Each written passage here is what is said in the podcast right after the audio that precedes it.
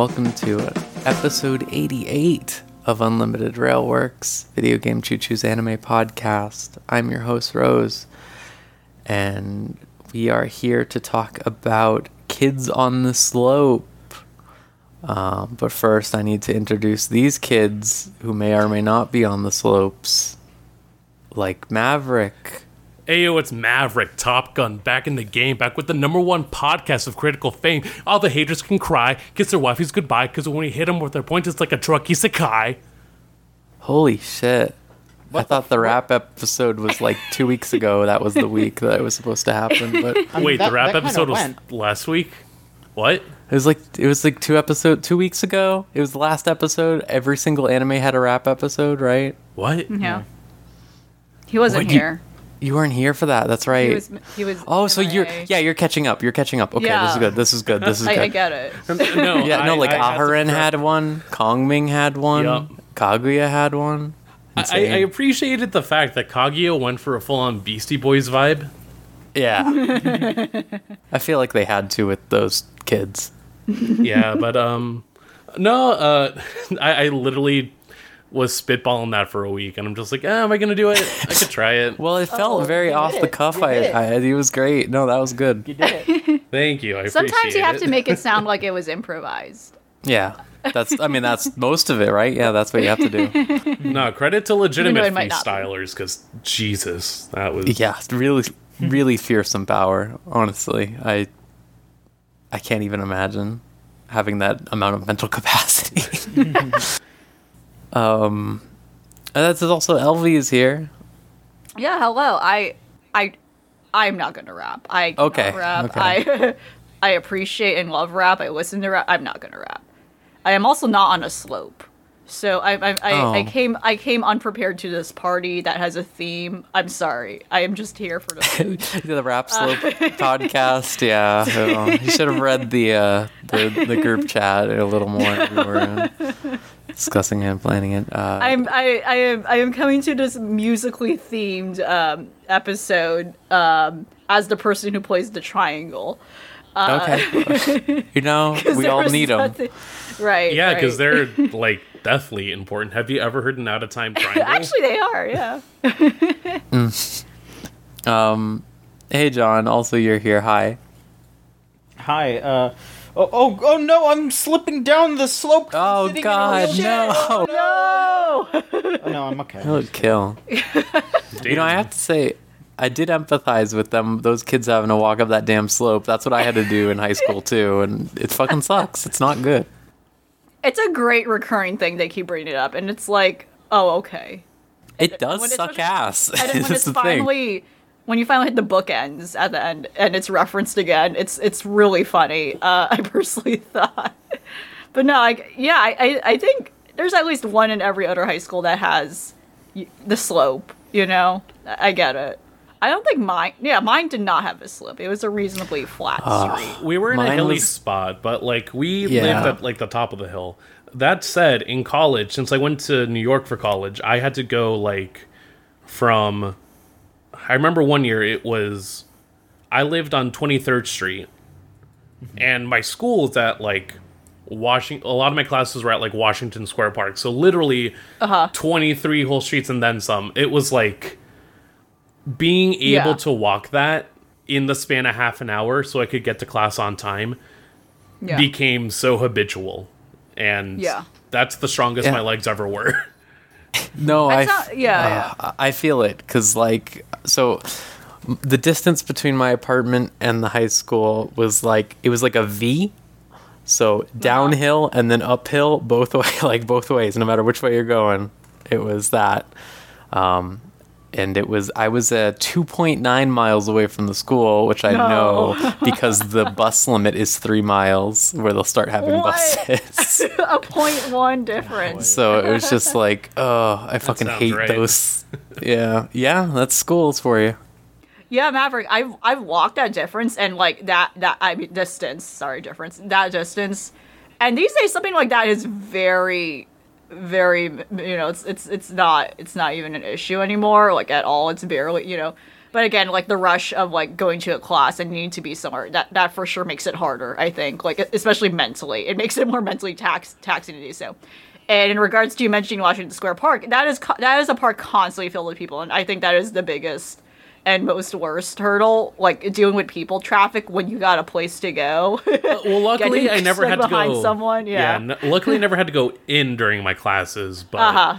it was also like, uh, then the other in an area where there's a lot of people. Yeah. and then there was at least one class I remember where it was I was an RA on like 12th Street, and then Okay.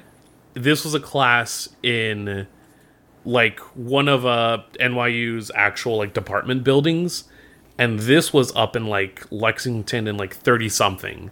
So different difference uphill and uh, That's a it- slope. I, I never had to walk Murray Hill at least. I never had to walk Murray Hill, which Which is a slope in its name. yeah. New York talk, folks. Oh, it, it's crucial. Do you know that New York is the place where anime started? It's true. I've heard the rumors that such a thing was true.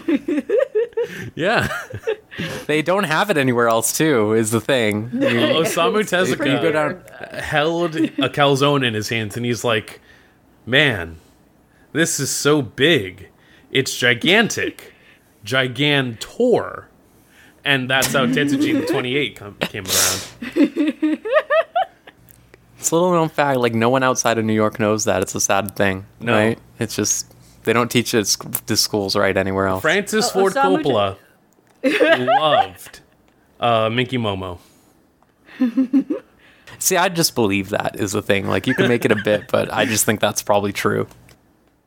Osamu Tezuka was walking through Little Italy one day, and What was that fucking insane thing that ah, that his fucking nephew Nicolas fucking said recently that he, he like his favorite anime? God, what was that? wait, which Nic- Nicolas Cage? Which yeah, Nicolas? Oh, yeah, okay. yeah, yeah, yeah. His, Yeah, his his nephew. his nephew, yeah. And I was just like, Okay. what is Nicolas Cage recently? Like people were like, oh, he he was going off about some anime he loved, and it was some insane like mech anime from like 1989 or something. And he's just like, Uh-huh. yeah, I fucking love this shit more than anything. Ah, I'll look into it. I'll I look feel into like it. it would have been like uh, Robotech. It might have been. Uh, I can see that. I thought it was something like Zoids or something. I don't. It would- that would be incredible. I'll look up. I'll look into it over the course of this episode. All but right. um, kids on the slope, folks. It's uh, it's the anime we Why watch. does he have an entry on Anime News Network? Never mind. Sorry, keep continue. He's a bold man.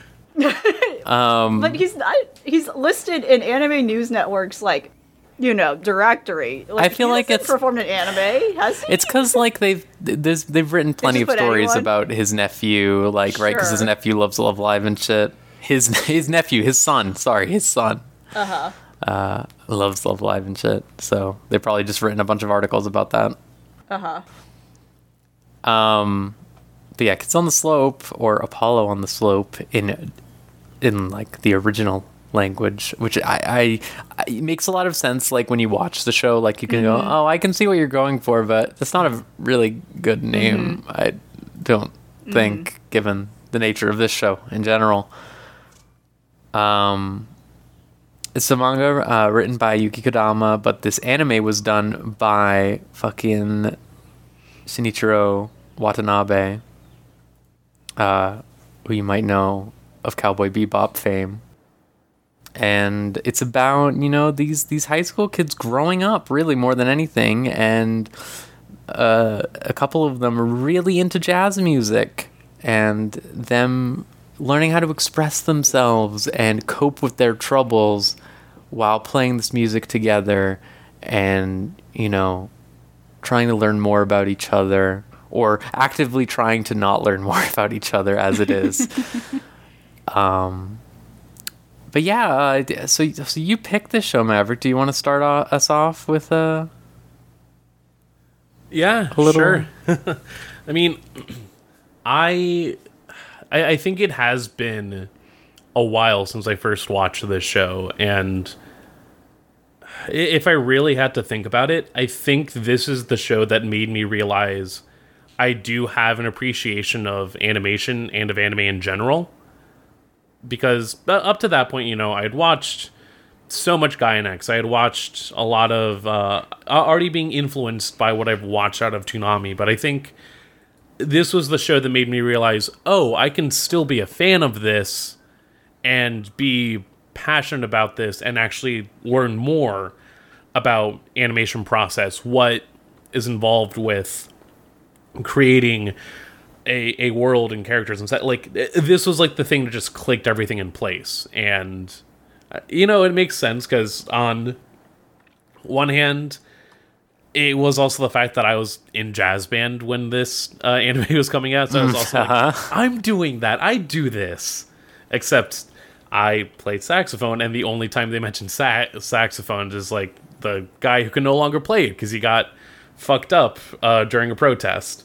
But at the same time, you know, it's really refreshing to actually come back to it, like more or less 10 years after the fact, because of the. Uh, there was such an impression that the show left on me, but in my mind, it kind of like stopped at episode 7. And then there is still that gap of time until the last episode, but I just did not remember any of that or bits and pieces. Like, I definitely remember June and Yurika getting together at one point. I remembered the uh, disappearance of Sen, but those kind of just melded into one point until the last episode and the last duet between uh, Nishimi and uh, Sentaro. And I mean, that as well, our main characters here are uh, Nishimi Kaoru, a uh, boy that moves to the countryside during a post or yeah post occupation Japan. His dad is working with the navy, and he feels like is a kid that's feeling isolated, and especially so when at a time there where there's so much unity, or not unity, but just like cultivation of smaller like space. It's pretty simple to feel ostracized, especially when you are like a military brat and he ends up being involved with a few like kids in his life. Uh, two of these being, and I was so professional with making sure that I had everything ready. uh, Ritsuko, and Ritsuko is sort of just like the uh, immediate like passion and crush, but f- before really getting to know her, he also meets Sentaro, who is a um, mixed child um, child of American servicemen and a Japanese mom who basically just like was already facing discrimination and uh, like that I think dichotomy of the two really does nail sort of like this what, what can feel like a very nebulous series at times, but I think it really is centered on just being able to reconcile with who you are and reconcile with what it is to exist in a space of development, of uh, continuous change, and realizing that in a lot of these things, you know, it's easy to have regrets.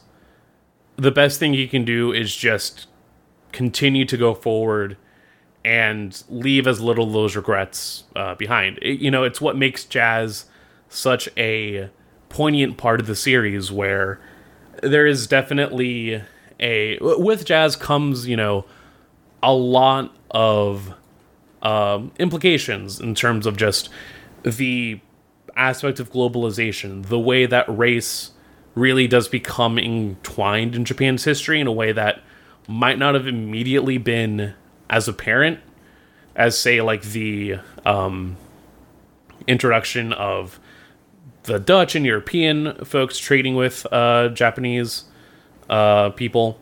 But this is very much a situation where, you know, 20 years removed from th- this series starting in 1966, 20 years removed from the end of the war and the surrendering uh, to the United States, having to exist in that kind of a space and just really digesting what it means to be. It- it's still very poignant, I feel. And especially being able to catch up more where June was um, such a such an afterthought for me when I first watched this series. uh, sort of just being this older brother mentor or figure or idol to Sentaro, and ultimately being the uh, host of like feelings for Yurika, who is also just being pulled by the reality of these times. Uh, to see uh, June in this different light now, where it's like, oh, okay, I get the conflict that you feel by kind of being responsible for your friend's uh, well-being because of the fact that you tried to get yourself involved with um, protests at the time. He, he definitely became much more uh, grounded to me as a character, and that story developing definitely resonated with me more. And seeing what exactly was there, I think overall, as well, just like knowing that this is the series that uh, Watanabe worked on after, basically after Samurai Champloo like in terms of what he's done as a director, it's Bebop, Champloo, this, and basically going into Space Dandy with some stuff in between as well. But seeing that, seeing this in the middle of all that, it's definitely like just a, it's equal parts a challenge and a reset. I was able to also, uh, since I was watching this on the Blu-ray, I was able to see interviews that were conducted with not just Watanabe, but also uh, Yoko Kanno, who does the music for the series, and the two. So for this um, series, they actually hired they hired two session musicians to actually portray the uh, piano and uh, drum movements for Kaoru and Sentaro. So uh, Takashi Matsunaga did the mocap and music performance for Kaoru, and then uh, Shun Ishi- Ishiwaka did it for Sentaro. And to see that they were basically also learning to be a part of that overall performance alongside the Seiyu, alongside the animators, um, you also see it where there are just these intricate camera operations.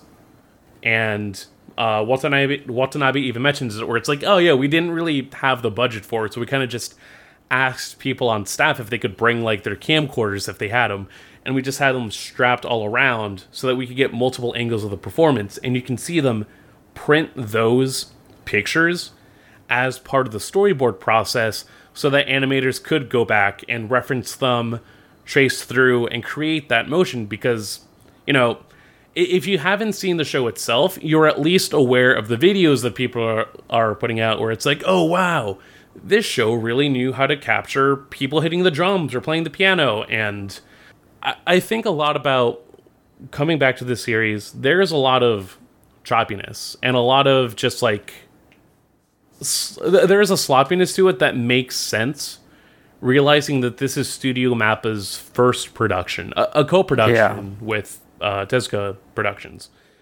But there is so much there that you can just tell, oh, these are the things that would then become like what they're known for now. Uh, like you can see so much of that budding innovation, drive, and passion from just even the behind the scenes documentation of how they had to figure this all out.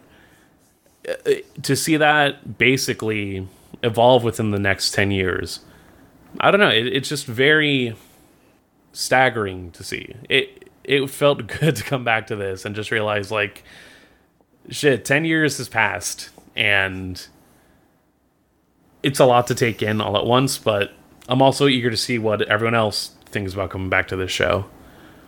hmm I think it's really interesting, just like you said, like how far Mappa has come. Like I would say, even just in the last five years, really. Yeah. Like it's unreal. Like to like mirror the show almost. It's like wow, every like everything moves fast, right? Like it's just one day you're making this, and then the next you're making four shonen at once. Yeah. Yeah, it's nuts. Uh, God, I also love. I, I love the fact that in the span of twelve episodes, we see, we essentially see eleven years go by.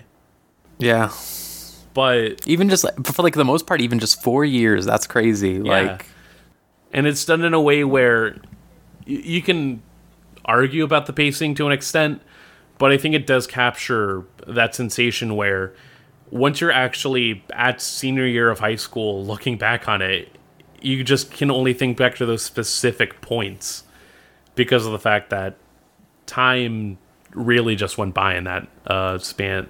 It went by in a blur. John, what do you think? What did you think of this show? Uh,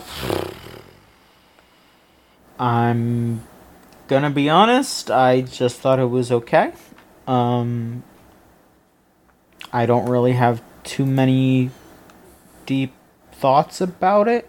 I just thought it was fine. I I I I I, I don't really know. I don't know. I I, I don't know. I, I I finished watching it and I was just kind of like, all right. I, I, I feel weird saying that. Um, but If if it's a consolation, I feel the same way as you. okay.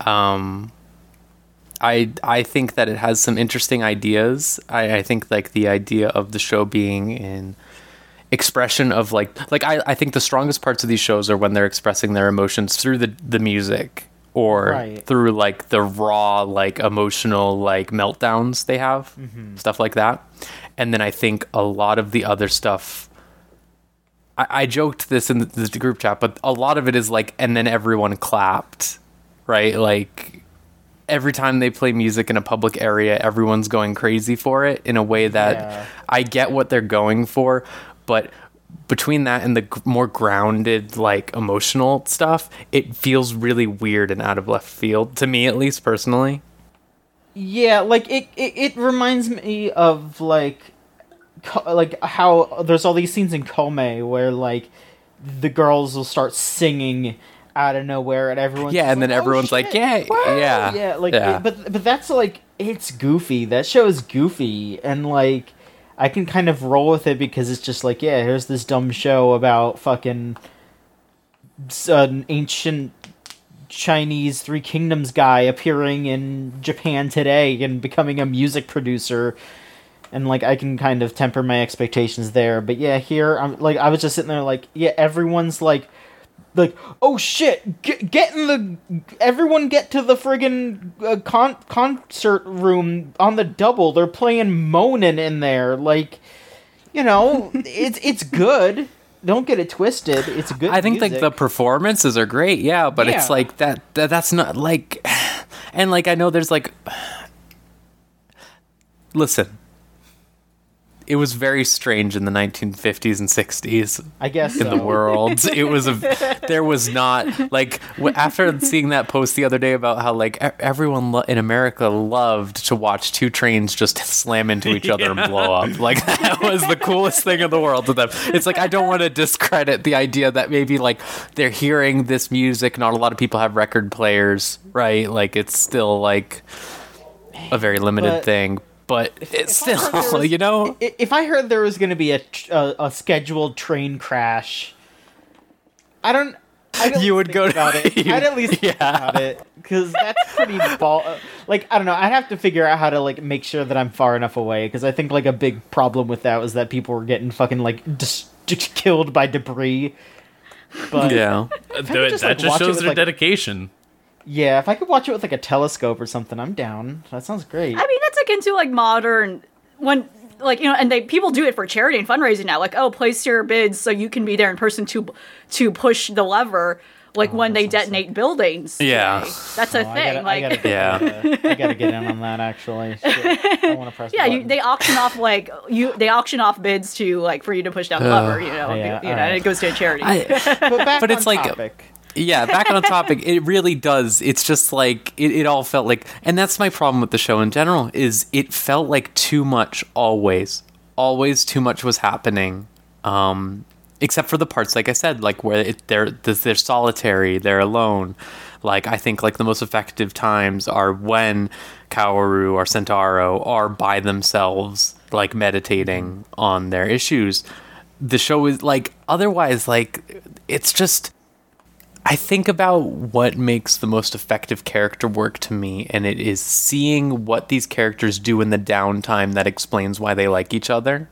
Um, and Yeah. here, a lot of it just felt like like I'm seeing them play jazz together, and this is telling me that they are enjoying each other's presence and they're bouncing off of each other in a way that is reflective of like their back and forth. But I'm not seeing why they like like each other. All these people. Yeah, like I th- I think a big an, another big problem and something that I was thinking a lot about was just that like it it really felt like characters' emotions were swinging back and forth very quickly at times. Like, you know, obviously, you know, they're they're teens. Shit's gonna be weird, you know, they're all like going through puberty and like being awkward with each other, but like I, I feel like it was seriously just like sometimes like between shots almost Kaoru would be like in an understanding and good mood with like Santoro and then like you know like it, it would change and like yeah like you know like things people say change your mind and change your outlook and all that but like I just felt like there was like maybe like maybe too much cut or something because some something I don't I don't Yeah. remember who I don't remember who said it. It might have it was I think it was either Maverick or LV who was talking about like the original manga version, who said that like the part where uh there was like the the racist American dude like ye- Oh, yeah. yelling Yeah, the yeah. racist shit in the Yeah, when I was they me were who pla- mentioned that. yeah when they were playing the li- live Yeah, there was context lost as to why that happened or why that was why was that a scene in this. Um, yeah,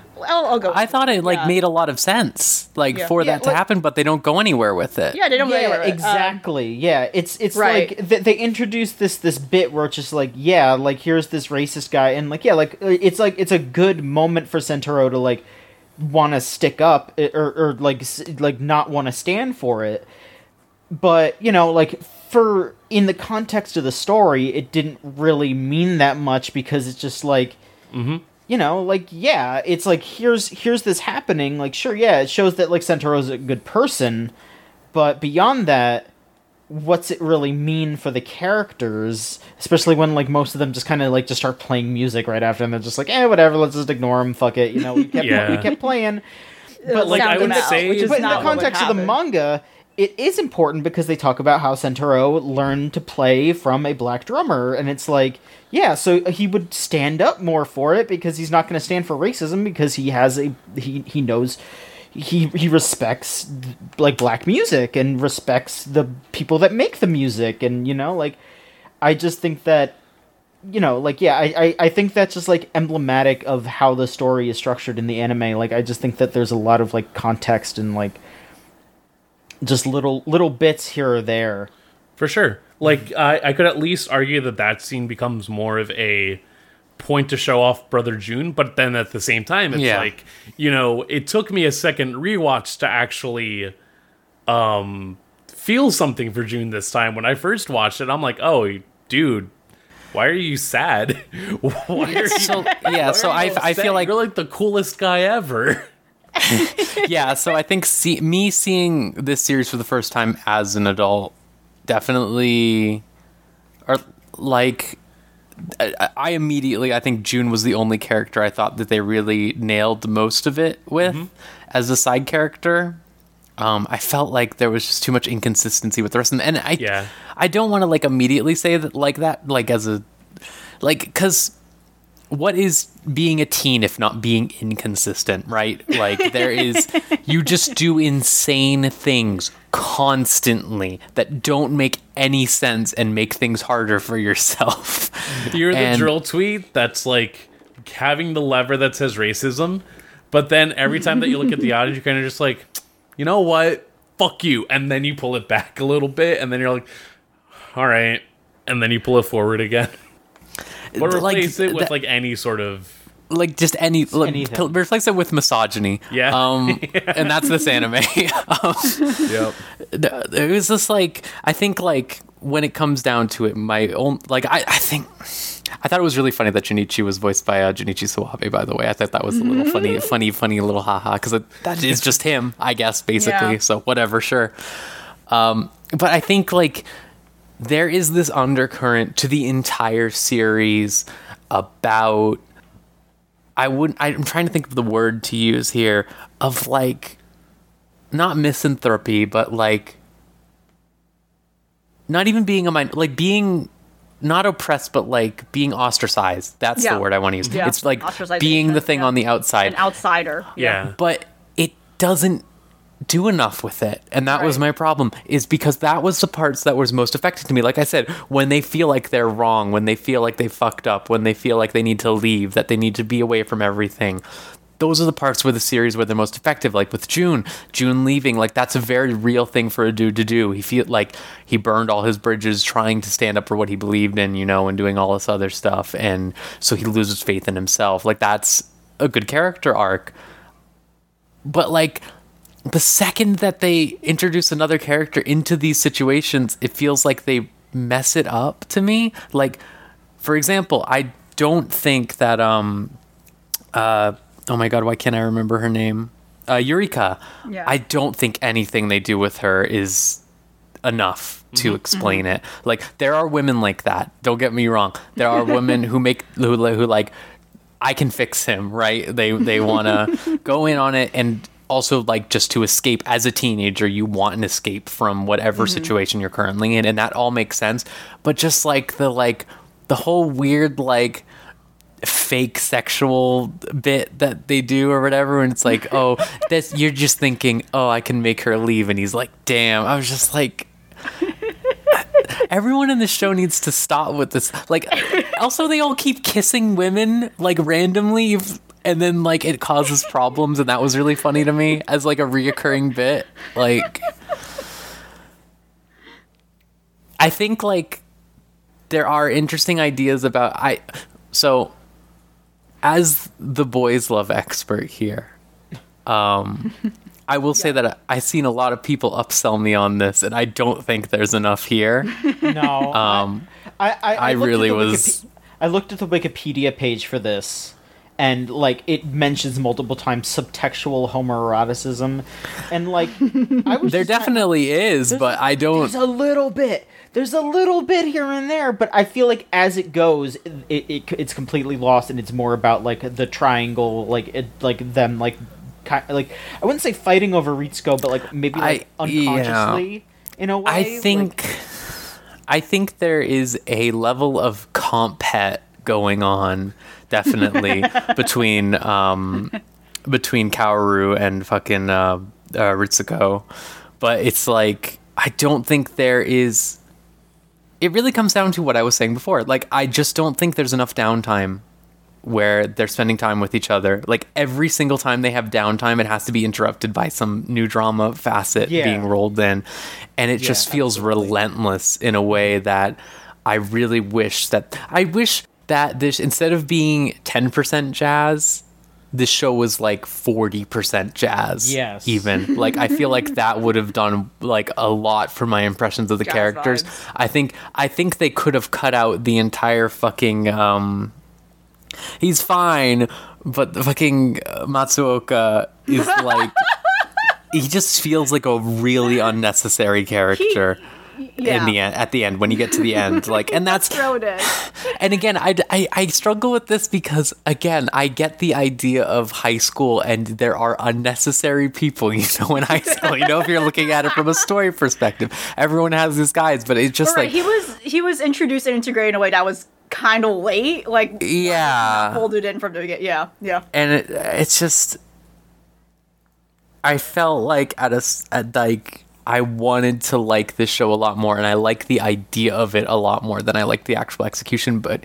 you also saying that this was the first show mappa did which i did not know before that that makes a lot of sense because you don't you know you don't know perfectly how to adapt that stuff. Like screenplay is something you work on over time like adaptation wise uh, that's a skill you learn through doing and I, I think that's something they've definitely learned over the years.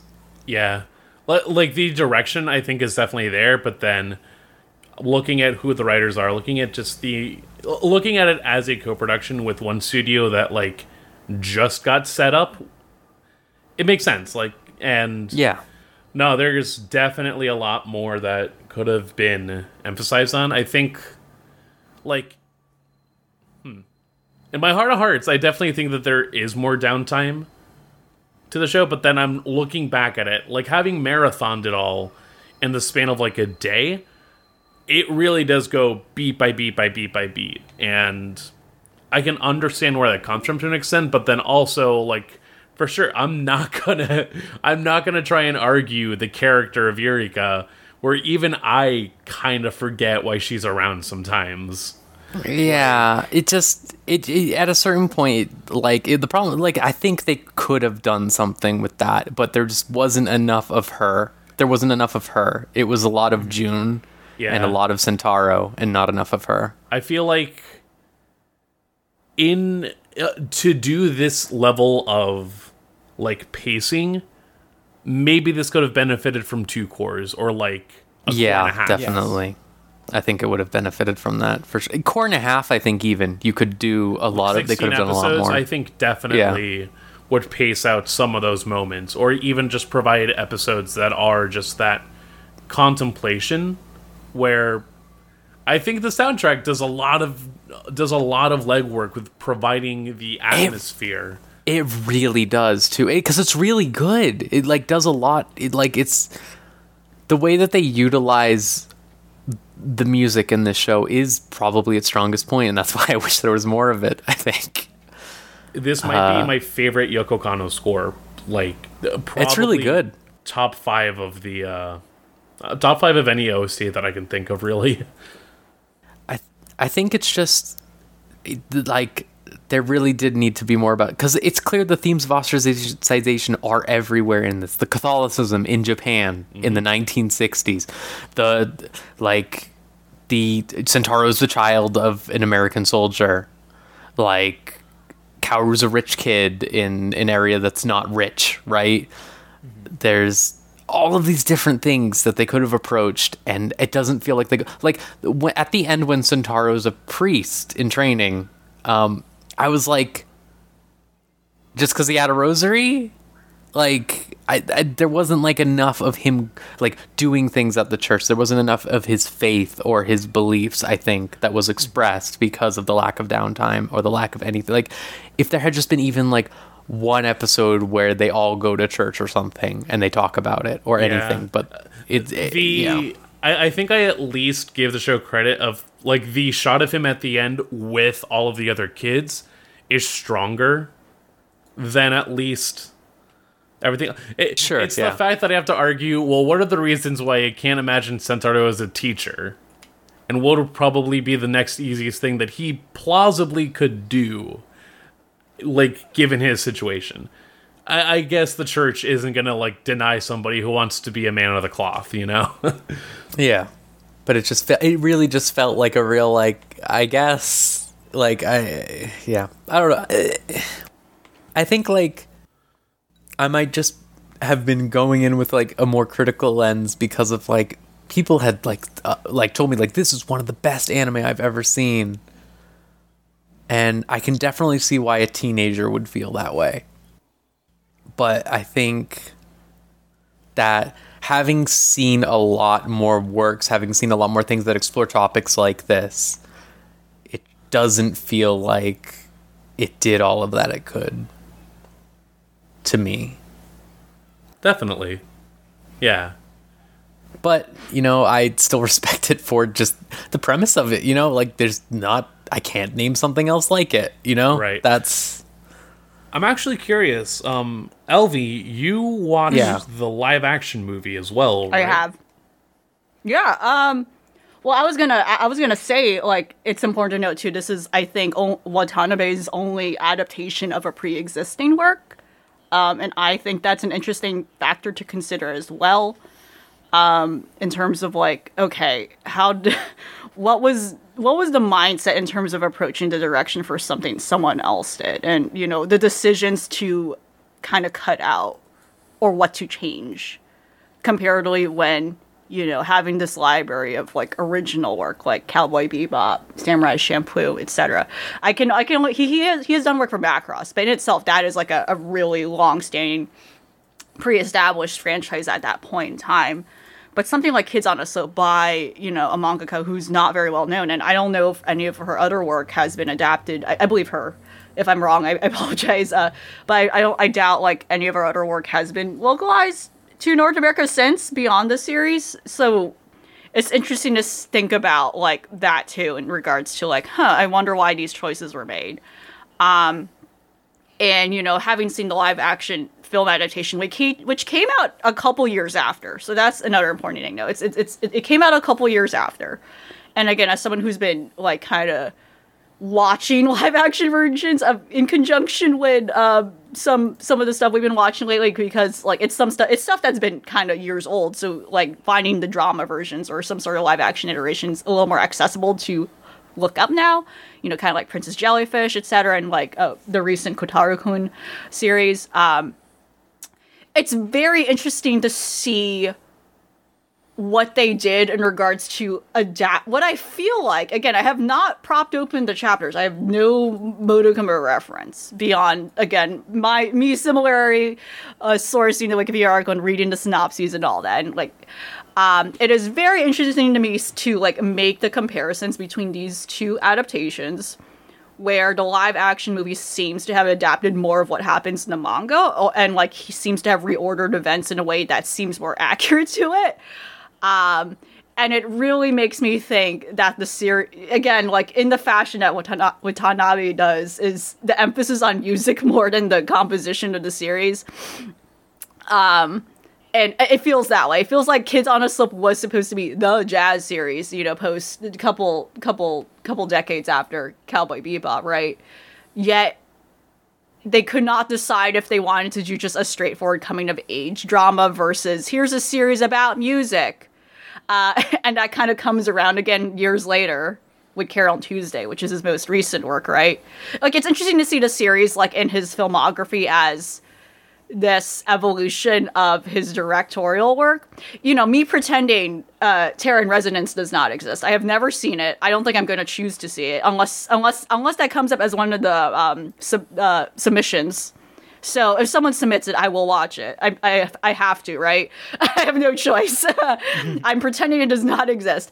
But in terms of it being Kids on a Slope being in the middle point of his work, it is a very interesting evolution of seeing someone do stories that come from like a, a more cynical a more cynical world more cynical set you know you have cowboy bebop to carol and tuesday which you know again people you know people allude to carol and tuesday possibly being uh, in the same universe as cowboy Be- bebop to a more you know optimistic view of the world, right?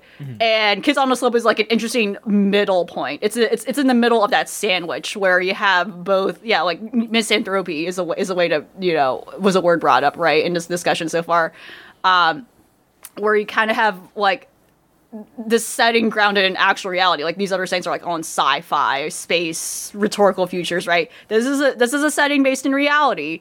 Yet it does not shy away from the fact that like, hey, here's this opt here here are these kids going through some awful well not quite awful, but like yeah, some taxing things. Yeah, at the end of the day, they kind of come through back together, uh, uh, unified in a bittersweet way, right? Um, and I, I agree with all the points over like the series kind of like tackling all these heavy th- not heavy but like tackling all these themes but not quite finishing the threads on them and i feel like the movie version um, which again to reiterate came out years later so it's also responding to like different different trends different like needs at that point in time of storytelling. Um, and to again a different audience a non-anime viewing audience potentially right? If this was released in theaters in japan. Um, where i think it hits the it, it the movie felt like it hits the beats of some of the social issues the anime doesn't properly do a full circle on compare you know um what you know to talk about the differences again like i, I do recommend someone to people to watch it if they do want to sit down and kind of find that comparison. It's about two hours long. Um you know like especially the stuff concerning the the themes of like racism and ostracization i think it handles it much better. At the sacrifice though of again still like the Yurika june situation and you know again like i said Matsuoka is i said in the group chat Matsuoka is non-existent in this film beyond existing for the bench benchmark of the school festival concert right um where it really it really does cement itself around the, the trio, the main trio. Um, you know, to bring up the bar scene again, they they changed it. So again, actually, I'm not sure which happens actually more accurately in the manga, but um, instead of like you know the uh, a man just ran you know spouting racist shit out of nowhere and having this outburst, and Sentaro and slash slash June, you know, kind of having to step in and intervene and to kind of s- sound him out. It was a little more. I think. It, I think what they did made more sense. And in this case, it was they go to the bar and it's actually a group of drunk sailors, white American sailors, in the bar being rowdy, and they start calling them slurs. They start calling the two boys slurs, um, and I felt, and, and and basically the rest of the scene plays out where they start playing music to kind of like drive them away into this into distract you know distract them so the rest of the crowd in the bar like you know you know and, and basically changing the ambience in the place to like you know de-escalate things.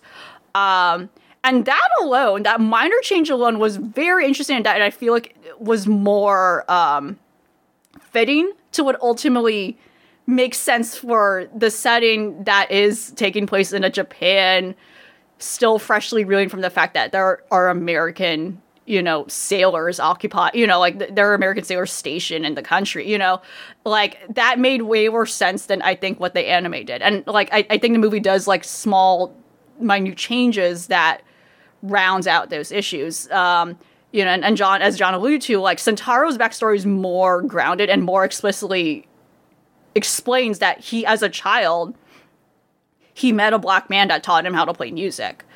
Um, and w- especially with the way the anime handled like his him con- him like also distorting the truth in a way where he, you know the, the insane first of all the insane story where his grandmother just perished from TB in front of it like I, I it is that scene is like like th- that scene matches nothing else that happens in the rest of it. That was the most disturbing thing that happens in this series. It catches you off guard. Like, why is this old woman vomiting blood?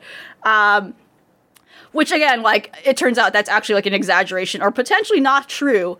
Um, you know, on top, but yeah, on top of like Sentaro, like, t- like Sentaro's uh, development really tying into like the themes exploring race, race and identity. Um, you know, going back to the Catholicism thing, like they they actually do explain like he was abandoned at a church and he was raised at a church, you know, and like or at least or at least um he there was some sort of signa- there's some sort of symbolic connection to him being abandoned at church, you know, um, you know, and then leading into him being adopted, you know, by some sort of distant relative or like someone who just wanted, you know, take him in. Like I like it does tiny things like that that I think ties in the themes that the anime just fails to fully put a cap on, right? But meanwhile, like it also has its own issues. Again, it's something that's like ha- is limited with its two hour time span. It doesn't it's not able to capture, which I think still at the end of the day is the main issue, where there's not a lot of contemplation. There's not a lot of moments showing how this circle of friendship is developing. It's not really showing them talking to each other enough. Like the biggest issue with the movie too is like it really, it really undersells the relationship between Nishimi and you know Ritz, uh, uh, Nishimi and Ritsuko, where they barely interact. So their moment, their first interaction with the kiss, like doesn't make sense. It felt like it comes out of nowhere. Um, Meanwhile, with Yurika, they aged her up because again, it's like a because again, like the kind of dicey issue of her being a high school student, right, in the original series. Which again, to say that is something that unfortunately was like commonplace, or at least more commonplace in regards to that being also kind of encouraged, especially when it comes to young women being encouraged to date older men, you know? And that kind of was that standard at a point in time, which I think was accurate. But as to say, again, this was a movie made for a more generalized, wide audience. So I, I think that decision makes sense. Um, but in doing so, she no longer is a student, and in she, but she was more of like a fellow college student of June. Um, and as a result, they kind of made her character more distant. Um, but in the way she was romanticized by Sentaro, that also makes sense. You know, like but as a result, like those two were made more like a be- you know those two were made more like a footnote as opposed to having any strong involvement with the main trio. Um, but yeah, I'm just like kind of sounding off like those observations I had with the movie. Um, and I think where it lacks too is that I think the anime does like a great job with all of its visual, you know, bookends. You know, the whole thing where Nishimi, the, you know, again, the the most signature, one of the most signature moments in the series and overall in the manga too, just the imagery of Nishimi pulling the sheet off Sentaro, which is probably the gayest moment the, the whole series goes through. And like it doesn't it does it, peak, it peaks right there and it doesn't go any higher beyond that.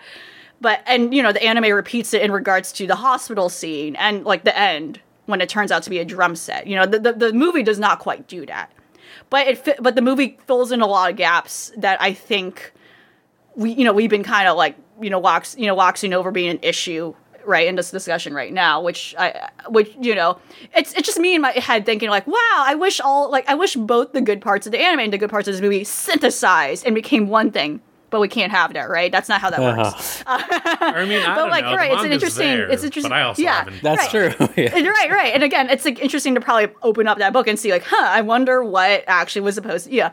But right, it's like interesting comparing these two different mediums, right? And to see and to kind of understand too why those decisions were made the way they were. Again, like the movie was made years later, so there probably were changes in terms of interest in regards to how they wanted to pick the story. Um and meanwhile, something like Kids on the Slope, though well received at that point in time, like I, I agree with you, Rose. Like I feel like it was kind of like overrated, even looking back on it that at that point in time. But there certainly have been far better stories that explore similar things since then in 2012. Um, all those years ago. Whoa, near whoa, a decade ago. Too, A Jesus. decade Jesus ago, yeah. A decade as far as like how the, the which is the same you know same amount of years that span across the series as well. Um, but yeah, yeah, it's it was, you know, and like too the movie as well also, I think does full closure on like what kind of happens with the the three of them. It, it makes it very explicitly clear that yeah they're gonna they're gonna hang out again. They're gonna they're gonna rekindle their friendship, and it, it, it was very explicit too about like Sentaro like going back to Ritsuko and them figuring that out. You know, whereas the anime made it ambiguous, and she kind of just pops out of nowhere, which is like okay, cool, new haircut, sure. Uh, um, but yeah, yeah. That is to say, I- I also agree with the more positive sentiment, like where I, even though there's stories that have done all the various things that this series was trying to do in one cohesive package much better as individual things, it. I agree that I don't think there's something else that has been quite like it since. Um, when I think of the rom- you know, when I think of like all the romance moments, for instance, I think immediately, I, I, I immediately remembered Su- Tsuki ga Kirei. You know, the moon, the moon is beautiful tonight. I don't know if anyone has seen that series, but I think of that where that's a series that I think handles teenage adolescence and romance and miscommunication. Which again is a very annoying thing that happens. Like these people should talk more. um, but that is a series that is more recent that handled those aspects well. I, I you know there are parts to the series as well that you know reminds me of other things that like oh okay this yeah you know overall yeah overall this is it's not to say that the series is outdated but for sure that are there are better stories that have like I think explored the concepts it was trying to do sense um and it's certainly a series that I think makes sense at that point in time was revered for was. I think especially in regards to the social issues it tried to touch upon, but it didn't it didn't quite land, right? Um and yeah, I agree. It's it's its music is its strongest suit cuz cuz if it wasn't, that that'd be even sadder. Uh, Yeah. if they did a was- jazz what anime and they didn't have yeah, good like oh no, like session musicians, that would be for, uh, for, In dun, the dun, dun, interview, um, dun, dun. Uh, so yeah, not in the interview that um is combined with the Blu-ray, like Watanabe even mentions like you know there are people that like to use music as sort of a uh, halfway like guideline, but I don't really sit well with that, and I think it really speaks to just the direction that he takes with the anime. Even like I, I had watched the dub and right. even noticing the way that the series goes from dialogue into like music montage there are moments where the ADR is just like a second or two either too quick or dragging a little bit where it makes sense like it, it it's so crucial to the way that he directs things you know th- though be it the choreography in bebop and champloo to the way that you know things are so loud and space dandy like this is definitely Right. a subtler interpretation of that same uh, direction but in a way where it really just is prominent and you can tell that this is a guy that does mean it when it's like you know, if you're gonna say that a show is gonna incorporate music, you might as well put your whole like you, you got to put your foot in it so that it really shows off, even if it can be clunky at points. Yeah, I, I, yeah, where it succeeds the most is using the cipher of jazz to just pretty much, pretty much eloquent. Yeah, life is messy, life is freeform, but sometimes that makes something beautiful, right? Sometimes at the end of the day, once it, it, it will, it's gonna, it's gonna yield something that will move you, um, right? and, and you know that's something they basically say nearly verbatim multiple times throughout the throughout the series. Um, you know that's that's really yeah that's really where I think it it solidifies. Um, I think like at least one point out of many points it was trying to make right. Yeah, and again, um, like I, it's not that I was just a uh, stinky little freshman. I was a stinky little freshman that was also playing jazz. So whenever they said you only got one performance, Band, you got to leave yeah. everything there for that one performance. Listen, I have played multiple like football games and sh- like marching competitions, jazz concert, like each one of those has felt different from others. There have been some good ones, there have been some shit ones. Like some nights you leave feeling like you're the best thing ever. There were nights where I just sat there and I'm just like, dude, like I hate myself. And I like I appreciate that that essence. Like it was something that I probably wouldn't have been able to articulate as well 10 years ago when I first saw it. But I appreciate that that overall message of just being able to have a being able to say I finished something, I saw this through to the end, and I can keep going. I'm grateful that that's uh, something that just even the, all the interpretations of this media has like uh, consolidated. Like I'm glad that the movie is different from the anime because I yeah, which I think is like yeah. a cool thing to see. Yeah, I I think another thing too that I really liked about the series ultimately as like part of my positive takeaways is that I not love, but I appreciate the depiction of this particular time period and setting, which is something that I think only in more recent years is being unpacked as like, you know, as you know, as people of the Western world, right? As as you know, kind of unpacking you know, like unpacking like Asian discrimination, but no one really looking at that from, from from the you know like you've seen you know like looking at that in the United States, looking at in England, but like no one really looking at within like the mainland of Asia itself and like the impact of stuff like of imperialism and um, just kind of like those tiny ripple effects that causes upon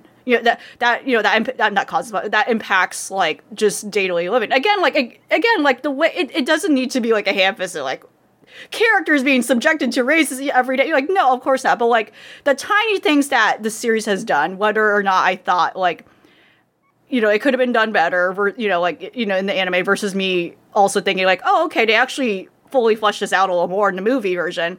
Um, I I definitely appreciate that, and I, I just would like to see that kind of unpacked more, especially from an actual Japanese creator perspective, because we don't see that often depicted even to this day and i, I it, and i can kind of now better see as i'm talking about this why there also was like pretty strong reception to that particular aspect back when this was released because i can't imagine I, I can't think of anything else at that point in time that was like exploring that or like even tiptoeing like into that issue at all. Like the idea of like you know like uh, you know again like you know mixed race discrimination in japan which you know is is certainly an issue. Um and the impact of like westernization and how um, that is impacting citizens to to this day, and the issue of like the American military presence, right? Um, like you know, and, and again, like I think people give um, Watanabe way too much credit for his handle and exploration of race in anime, because for sure, like there are issues in regards to certain character designs that still lean on stereotypes, you know, like all that. But for sure, I can't I can't really think about like anyone else in the industry right now that like is willing to at least explore that, you know, and, and at least to, to be like able to like open up open up you know open up that viewpoint into how like this is not a this is not in a bubble. This is not in a microcosm. Like the issues of racism in this one place is connected with issues of racism in another place. It's it's unfortunately a global issue and it's all interconnected in some way. And this is here's a bit of history as to why that is the way that is. Um of course i am saying a lot of this for once again a series that I th- as we've been talking about and repeating that for a series that doesn't quite unpack that in the way it should have maybe um or fully you know like ex- execute it and like you know exp- you know but that's to say it tried and i i truly i truly respect that and i wish more stories um someday and inevitably will like will like see that through and like depict that you know um like that that you know that's something that I, like, I, I truly appreciate about the series Yeah, absolutely. Um, I would add more, but we've been talking about the show for an hour, so I think I should dun, dun, dun, maybe, uh, l- yeah, let it go on. moaning 10 hours uh Moaning. I mean, that By really Boiling. though. Uh, I too probably can. o- I, I I I am musically incompetent. I too probably can only play the first part of Moanin similarly Uh-huh. on the piano. You know, if I tried at all. All right. So yeah, is, is, is it okay if if we, if we move on to the rest of the show? Yeah. Sure thing. Yep. Okay. Yeah. Kids on the slope, folks. Um all right, John, I really wanted to ask you about this because I did not know this came out. So you're saying the Legends of Arceus Pokemon anime, the one by Wit Studio, has that come out? Yes. Part of it? Oh, interesting. So it's just the Okay, first part, yeah. and it's like six minutes. So Oh, okay. I figured it was going to be something like that, yeah. I just wanted to mention it because yeah, I think folks should be aware that it's out there and it's gorgeous. And I didn't know, so yeah. yeah. So there you go. Yeah, there, there's your little update there. I feel like I shared it, but I didn't actually watch it myself. Uh, I think I think yeah, it's just up on YouTube basically. Mm-hmm. Um, you know, just just ready for all y'all to check it out. Um, it's it's good. It exists. It's good. I don't know. I can't I can't make any kind of judgment yet though because it is just like six minutes. It's six minutes, yeah.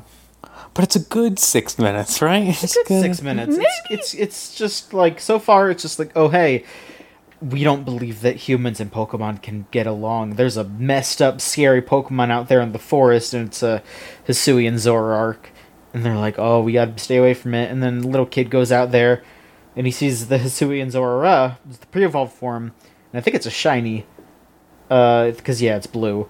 Um, and then he's just like, oh, that's th- they have their little like friend meeting, but then the, he falls off a cliff, and then and then that's it. So we got to see what My happens. God. The, the child has fallen off a cliff. Uh, got to see what's going on there. wow, wait, a literal cliffhanger. Yes, quite literally. um, Um, I did a bunch of research, by the way. Uh, yes. and uh, it is Mazinger Z that Nicolas Cage loves. It's his favorite anime. Ah, Okay. yeah. I can see that. I'm going to mess this up, maybe. Uh, Deaimon, Yeah. Maverick, and LV, both of We you. We have not talked about it, uh, actually, which is interesting. Yeah, I was going to say, I have not heard anything about this, so if, Yeah. if you two wanted to drop the truth, as it were, uh, I would love to hear it. Sure. I mean, I can start it off. Um, and it's it, it's a, this is essentially um, I don't know, slice of life. Not quite. Yeah, it's uh, so the here- thing about it is entering the show, right? So the, the premise is that this this this this gentleman, this young man, goes back to his hometown uh, to help with uh, the family bakery, and again, it's like a sweets bakery specifically. So it's not like bread, but it's things like you know, like you know, mochi, sweets. Um, like specifically traditional Japanese uh, Yeah. sweets. I'm trying to remember the Yeah. name for it.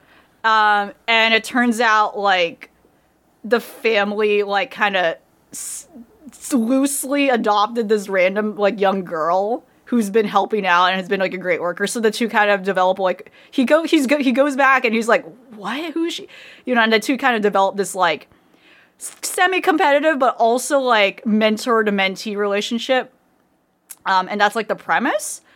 But then there's like more to it as the series unfolds. Like there's a lot of interpersonal drama. There's things like, um, you know, there. Well, the well the biggest part, the biggest subplot is like, where did this girl come from? Like, was she orphaned? Like, what happened? You know, they're them like slowly unraveling like what the deal with this girl is. And there's a whole, you know, at least at least up to the point where I am, there's a whole thing where like she was possibly abandoned by her father, like you know, and you know, and it's like unfolding. At some point, she like runs away. I think, or she doesn't quite run away, but she she's convinced she thought she saw her father in the street, and she follows him, and that's like a whole thing. Um, the the young man, um, what's his name?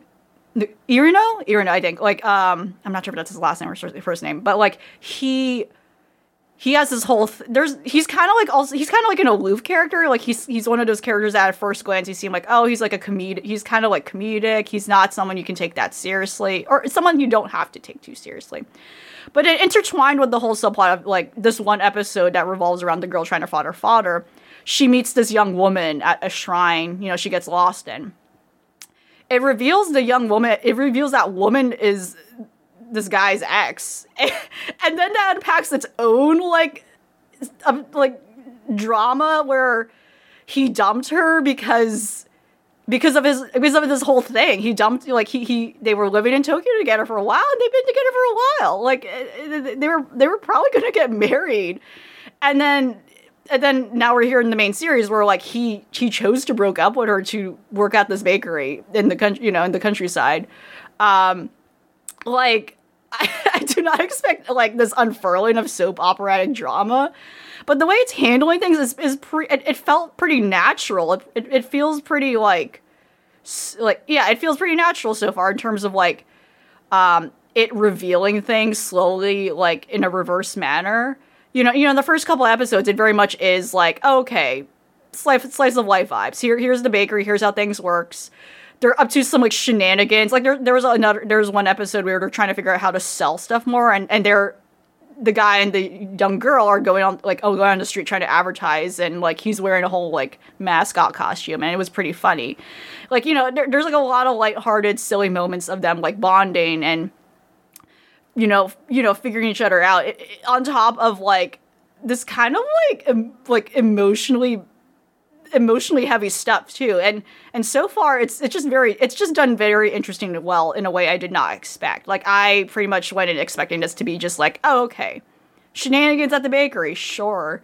Um and right there was the whole like pretense too where some people were concerned again about uh, another usagi drop situation where i don't think that's quite happening at all No. uh, Let's I- hope so. It- it's Let's hope not. definitely- like overall, it's definitely a slow burn drama, yeah Uh, it's a slow burn drama and I, I think it does a good job um, presenting these two characters. Where Nag- uh, Nagomu is much more of a uh, you know carefree kind of person, but also right wants but to he had well. yeah he has like a, a dark history well not dark but yeah he had he has his own flaws or, or like he, the reason that he decided to go to college to pursue music was because he had overheard his family just kind of going like "Are- you know are we sure that we could leave him with the shop I Right. don't like he's not really the best at it and so Yeah. from a place of let me just save everybody the time let me just step out like it's much more you know and you see it a lot in some of the comedy that the show presents like Mm-hmm. he is conditioned to be someone that recognizes oh Right. if i step out of this situation that might help people out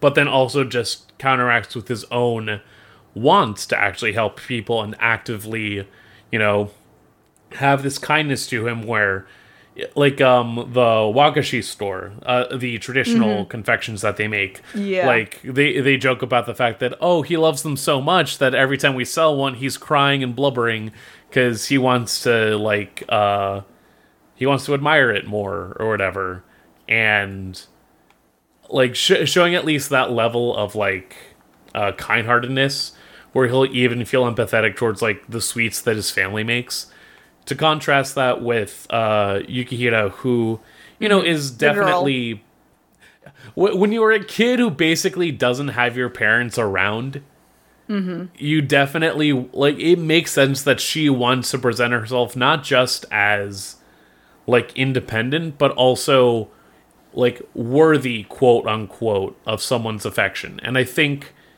these two characters working off of each other you know someone that can at least push nagomu to actually be like uh self-sustaining but then also like remind Yukihira like no like the reason why you want to be around people is because you have people to rely on and people that help you out.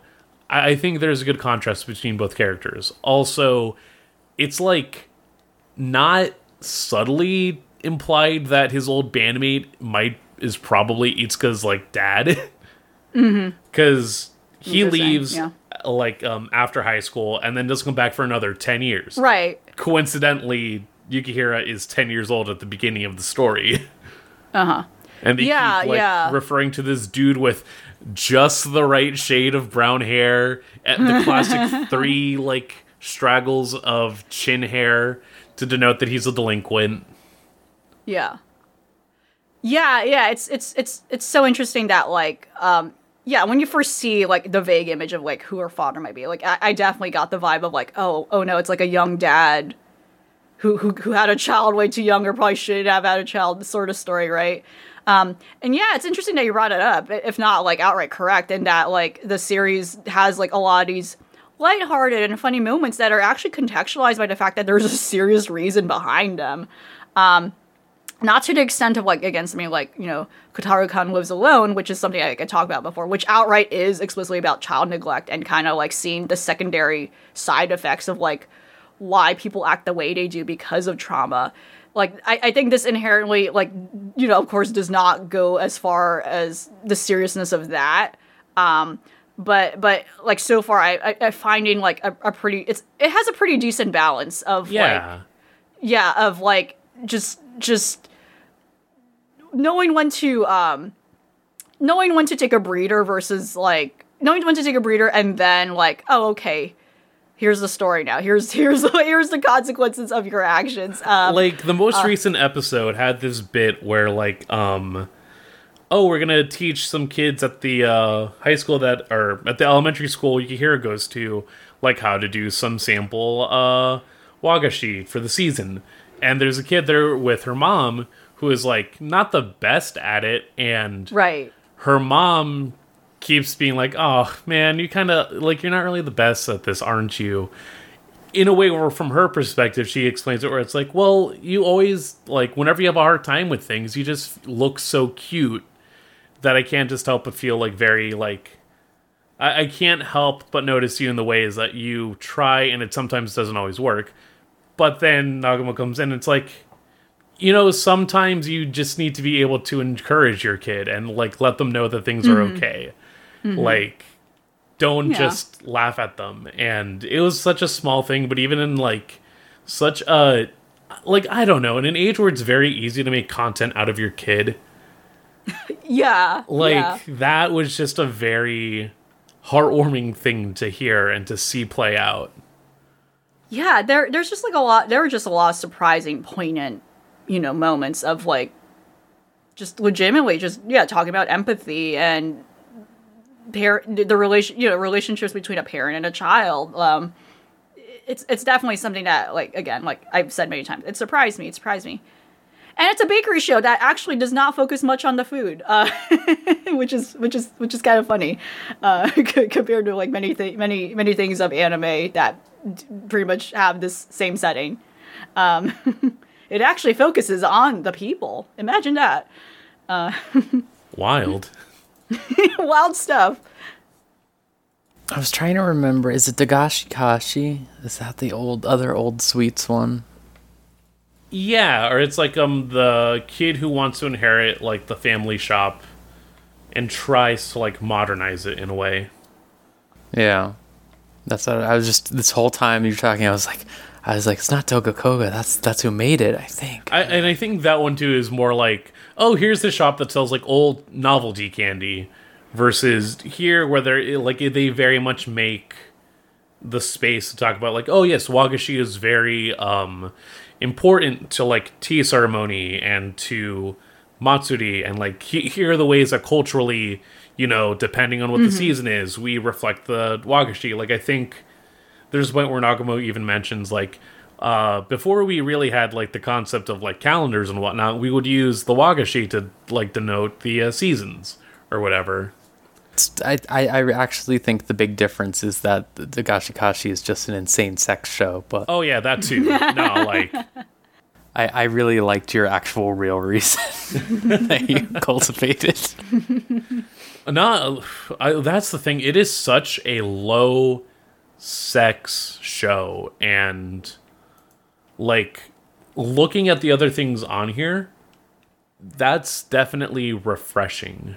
We're in a horny Yeah, season. we We're are in a horny we're- season. There, there's a lot of rom coms like on air right now. It's it needs to calm down. Spring, the, whole- the I season mean, of the that- birds and the bees, right? The, the Well, rancid in fucking harem show is on, right? The fucking Is that World's still End going one. on?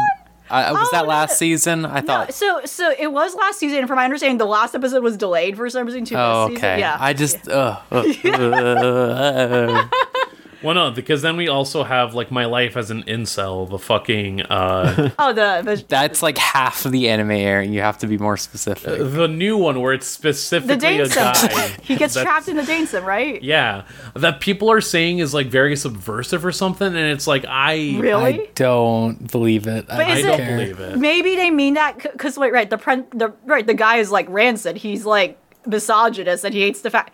Maybe they mean subversive and that like he gets like his the ends. I don't know. the Let me disease. see these fucking like cursed Crunchyroll comments. I- I've made it a bad Well, bad first habit. of all, I don't think you should trust those. Maybe that's like not a great. it's so interesting to two. see how people's brains are broken. it's interesting seeing. It is though. That, that's How- a good It- thing it's to the say. new bodybuilder.com forum. it's it's the new like bodybuilder.com forum. I gotta say, It's it's interesting to see how people's brains are so broken in like forum or comment sections in anime database websites. horrifying, horrifying like stuff. you know as as some you know as as all of us are using those websites we i i don't know if any of us do participate in those discussion communities but like it's such a weird like what? Like it's such a weird bubble uh um you know people joke about like oh anime twitter is like hell but then it's like you can avoid that you know um you know kind of like avoid that right? It's it's a it's a wide web right? But then yeah, but then you go on like my anime list, which is like yeah, a sufficient website that like offers like yeah, here's here's how to like look up information on anime and like whatnot and like track your watch list. But then you look at like the message boards and it's like so like what is the new going on? the new beta for Crunchyroll has this feature where you have to set an avatar from a pre like like fucking Xbox 360 ass shit where you have to set your your picture from like a selection that of like anime yeah, pre- characters yeah, and pre-ima- concepts. pre-made And images. this is the only way I've been able to cope with how insane the comments are underneath is if I imagine the characters saying these insane things. like yeah, just seeing all the different like uh like the damn, Sukunas. like like just like the like well wow i can't believe that nobara feels this way from jujutsu kaisen this is Yeah. disturbing wow You, I'm She's- Yuji Itadori. damn it's the like but like sometimes it's really funny because if you go to jujutsu kaisen you'll see someone who has an itadori icon and they'll say he's just like me for real and it will be like No. oh shit like Yo, the update date with Spy Family. I'm Lloyd now. Speaking of Spy Family, uh, what's the read on that? What's what? How are we feeling? I'm only one episode behind, but I liked the first school episode. I'm still having fun with it. You know, it's fine. Oh yeah, I think like I like I said, I think last time I don't actually know if I said this last time. I probably did. Um, I thought that that one episode was like a little too kid showy, but like for real, I think immediately it got back to a good pace. I think my only complaint complaint I have, and uh, this is something that I had trouble with in you know a Kids on the Slope, for example, that we said was the way that they have crowds react to things is like insane. Like everyone always has to be reacting in the most insane way or like they have to like create a villain who is like like a low-key villain who doesn't really matter who's just like has the most insane motivation and belief system imaginable. Like when um, Anya gets kidnapped or whatever, and they're like, "I'm going to insult you for being a maid." I'm like, "Oh yeah, the hoodlums who hang out and love to insult poor people from the countryside who are forced to work as maids in estates." Mm-hmm. like, it just felt like such a weird thing, and that's always how I felt. Like, like I've come a long way from like understanding after the Olympics happened, and there was that big scandal about one of the organizers. Um, There's been multiple scandals of Well, yeah, but the- organizers. The- yeah, I guess that doesn't narrow it down. The one where they they, they, they talked about his history of bullying being oh really shit! insane. Oh my god! Um, okay. So like we, for a long time we were talking about like oh my god the bullying is insane this isn't realistic. But after I read a lot and lot of reports about what bullying was like in the 80s and 90s in Japan, mm-hmm. um, yeah. I think that it, it only is insane in the modern era, but for these people who are writing these stories, I go, oh shit, you went through some fucking shit. Like, it might be- I, it might be I believe you now. I believe that there was some insane man in your class who would just like kill a man for nothing. Yeah. like, yeah. It might actually. it is scary. A proper experience than more than we thought. yeah, it's I man. The economy. That's right. Um That's what a bubble crash does to a motherfucker. Uh, for real though, for real. Like that's all I could think. Like that did all make sense now. Um, but really scary stuff. If you ever look up that, I don't recommend looking up that stuff because it is really like brutal. Like it is, it is crazy. Like obviously anywhere has stuff like that, but like the way that it was so specific and insane in that time period and how many reports of it there are is it's like unreal. Um, trying to think what else we got going on. I Maverick, I actually not to keep you talking, but I did want to hear about Dance Dance Danseur because I, No, totally. I I was really. Uh, my girlfriend keeps talking about it. I don't know what it is. I feel like you mentioned it in one of these episodes, possibly, but I'm unsure of that even because I feel like I would remember.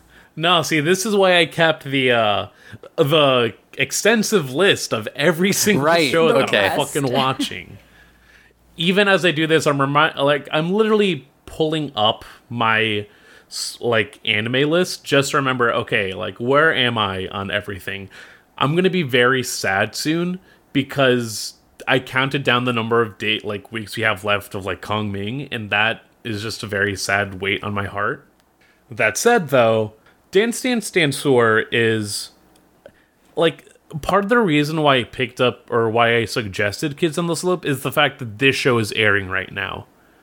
In that it's another Mappa produced show adapted from an anime based on, you know, dance, specifically ballet, that focuses on this interaction between a hot headed kid, his cool headed rival of sorts, and then the girl that's trying to bring the both of them together so that they can really elevate one another.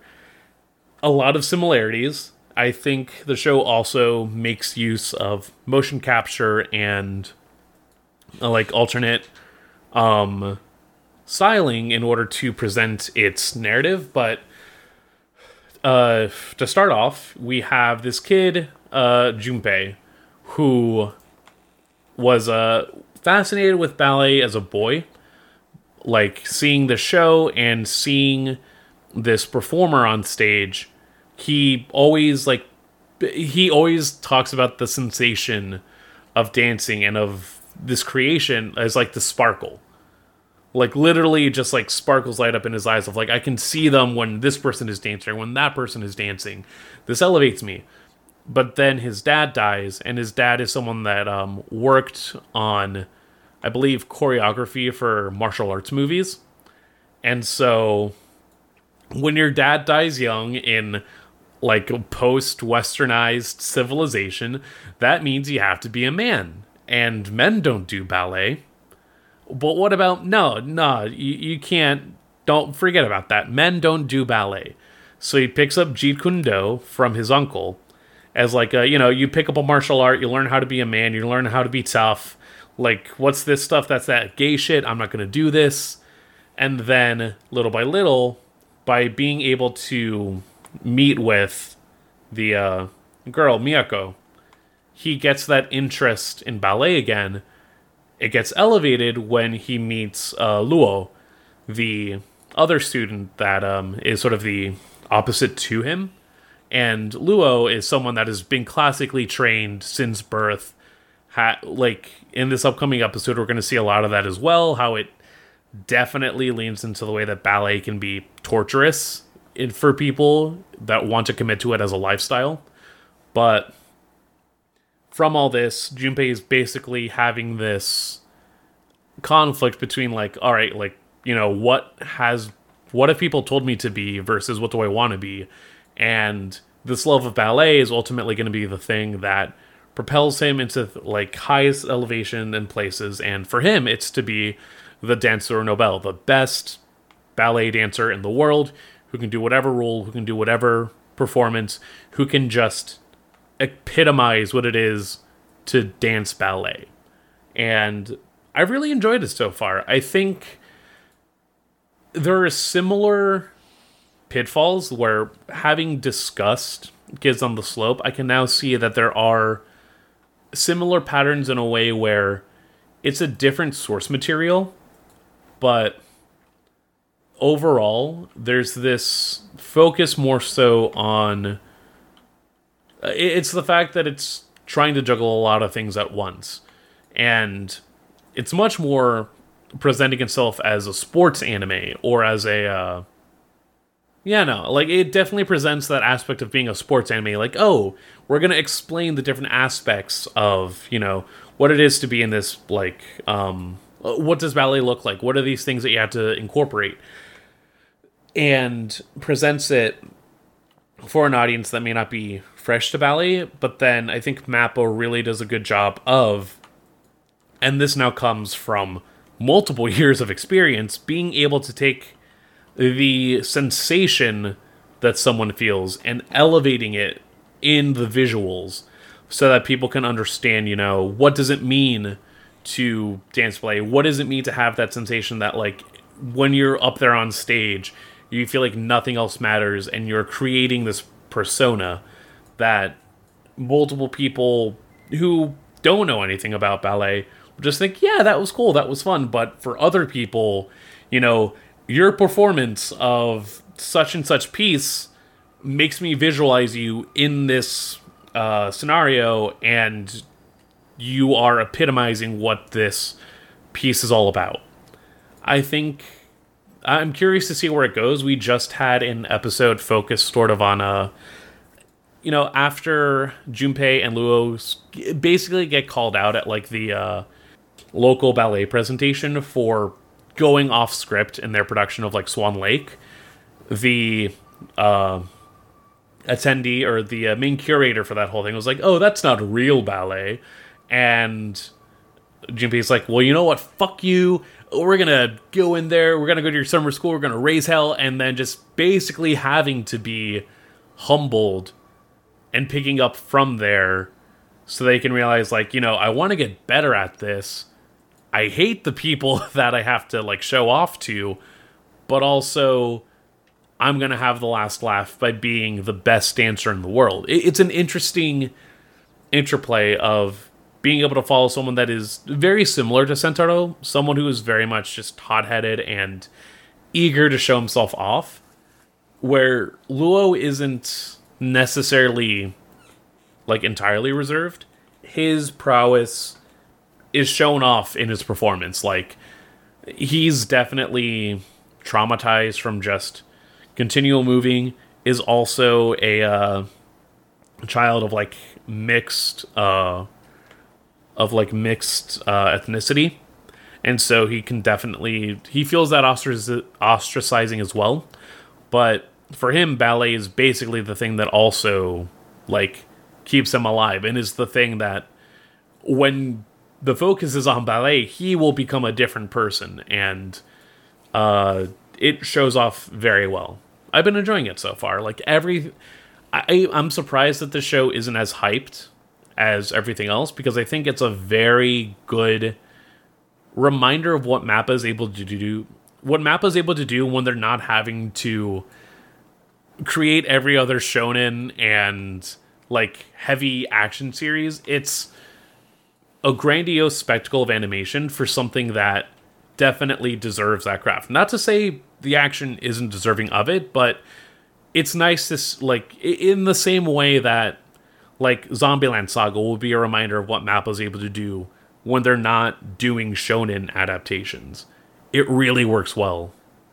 Also, the ending is fucking gorgeous. It's mixed media, and I just love watching it every single time. Opening also solid, and another Yuki uh, song, which shout outs to her.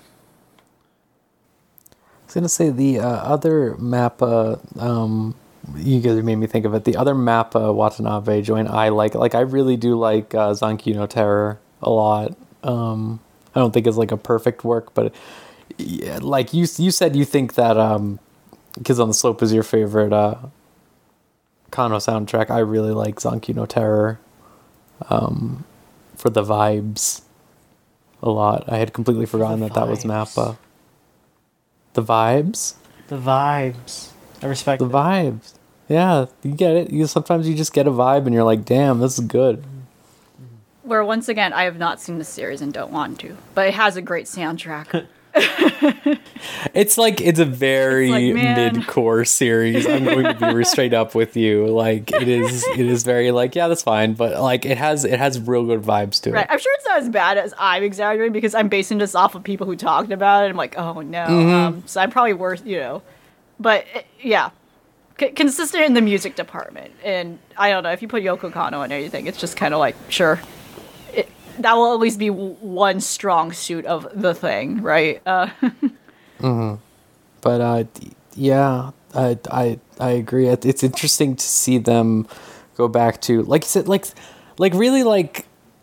I think about how weird a lot of the recent Mappa stuff that hasn't been like I remember fucking like listeners was insane. I don't even know what to Oh, say yeah, about like, that show. what is it, Eureka 7 2? That's music. generous. That's generous to it, and th- that should give For you an lack idea. Um, yeah, yeah, it was just like like that fucking Uchitama, like just a bunch of insane stuff. But then like they have like your Zombieland sagas. They've got your fucking, you know, Yuri on Ice. They can do really interesting, original stuff, um, and I would like to see it a lot more. Even just not shown and not weird esoteric and well, stuff. the, the Um, last part of Attack on Titan. Which is, yeah. uh, but you mean the last part, part two? Yes. Part yeah. three. Yeah, part two. And- Part three. Yeah. Oh, what am I saying? Part three. Fuck me. God damn it. Oh my god. Fucking hate this earth. God. ugh. Fucking. yeah, they bullshit. have like a weird. I, I, they definitely, they definitely have a weak issue. They have like a weak spot in regards to like original work.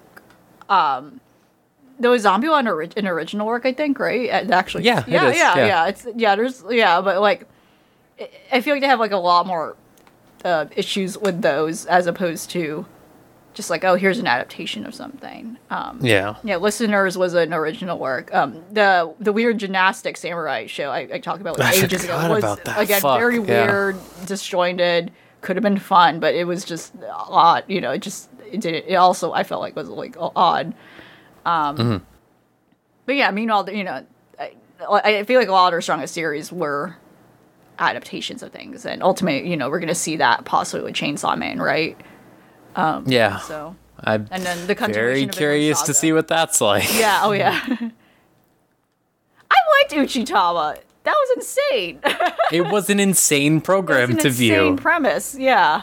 it was a very interesting show. it's the dip- most diplomatic way I can put it. Yeah. Um, speaking of diplomatic, Kong Ming still hasn't worn out its welcome to me. I'm still having a blast seeing. Well, in all honesty, there's not been much of Kong Ming these last couple episodes, but um, I do like fake Steve Aoki that they've created, uh, Steve Kiddo, and uh, I also well. I I like him as far as I think it's insane that they made just a fake Steve Aoki. Um, but I hate his pudding that he eats. Uh, I forget what the fucking flavor of it was, but it was really deranged. Um, Well, Oh, this sounds like to- a bamboo shoots hater. that's Yeah. it. The bamboo shoot. Well, listen, I'm fine with. Well, I'm not fine with bamboo shoots. I'm going to be real with you. I don't like them The one bit. truth come out. I, I I thought about it for a little bit, and I That's fair. I don't I don't like them. I, I But- like them, but, I also I, I actually really like them, but I can't imagine them in gelatinous form, and that seems kind of appalling. Yeah, I see. So I was yeah. going to say, I if it is purely gelatinous, I might enjoy it hmm. because my problem seems to be the texture of bamboo shoots. There's something about it just doesn't roll well with me. Always leaves me going ugh, ugh, which is weird because I don't, I can't think of anything else I have that with. It's just that. But every time I've had a Vietnamese dish and it has them, I'm always like, ugh. Um, that's just me. Um, I, I, I think that pudding sounds disgusting regardless. I don't know why you would have that, but you know, maybe I'm missing out. So I can't judge. But uh, I, I love this. I love this new girlfriend arc for Eiko. Eiko. I think this is great. I think that having more characters to interact with in the main cast is really good. I'm worried that they'll get. I don't know where this series goes necessarily. Like I haven't looked into the source material because I just want to be surprised every week. Um, but I, I I worry that like with the Three Kingdoms premise, eventually we'll have like seven million characters, and I hope that's not the case. But I I do like it as we are in the gradually building out the roster section of the show. Seems fun. Yeah. Have you checked, um, uh, Rose or John, have you checked out any of the promotional material that uh, Avex Pictures have been putting out? I've been seeing the VTuber rig they have for Ico, no. which is Yeah. very impressive stuff. I really like- like it. Since the beginning of this show, they've just had the, uh, I guess the VA for Eiko doing a full 3D rig and like does like a preview each week of just like, hey, on Yeah. next your boy Kong Ming. Oh, things are getting scary. I don't know if I'll have the energy to do this, but I'm just gonna keep keep fighting. Tune in next time. And then like recently they also just started or recently recently they did a dance video for the opening where it's just Yeah, yes, it's Eiko like doing a whole choreography. It's really good. choreography version. yeah. that that that's awesome. That because well, that fits very much in tune of like what the show is about. You know, which is trying to make a star. You know, or at least trying to yeah, th- th- gives you know propel someone's music career. And those are very much yeah marketing strategies that do happen today with pop artists today.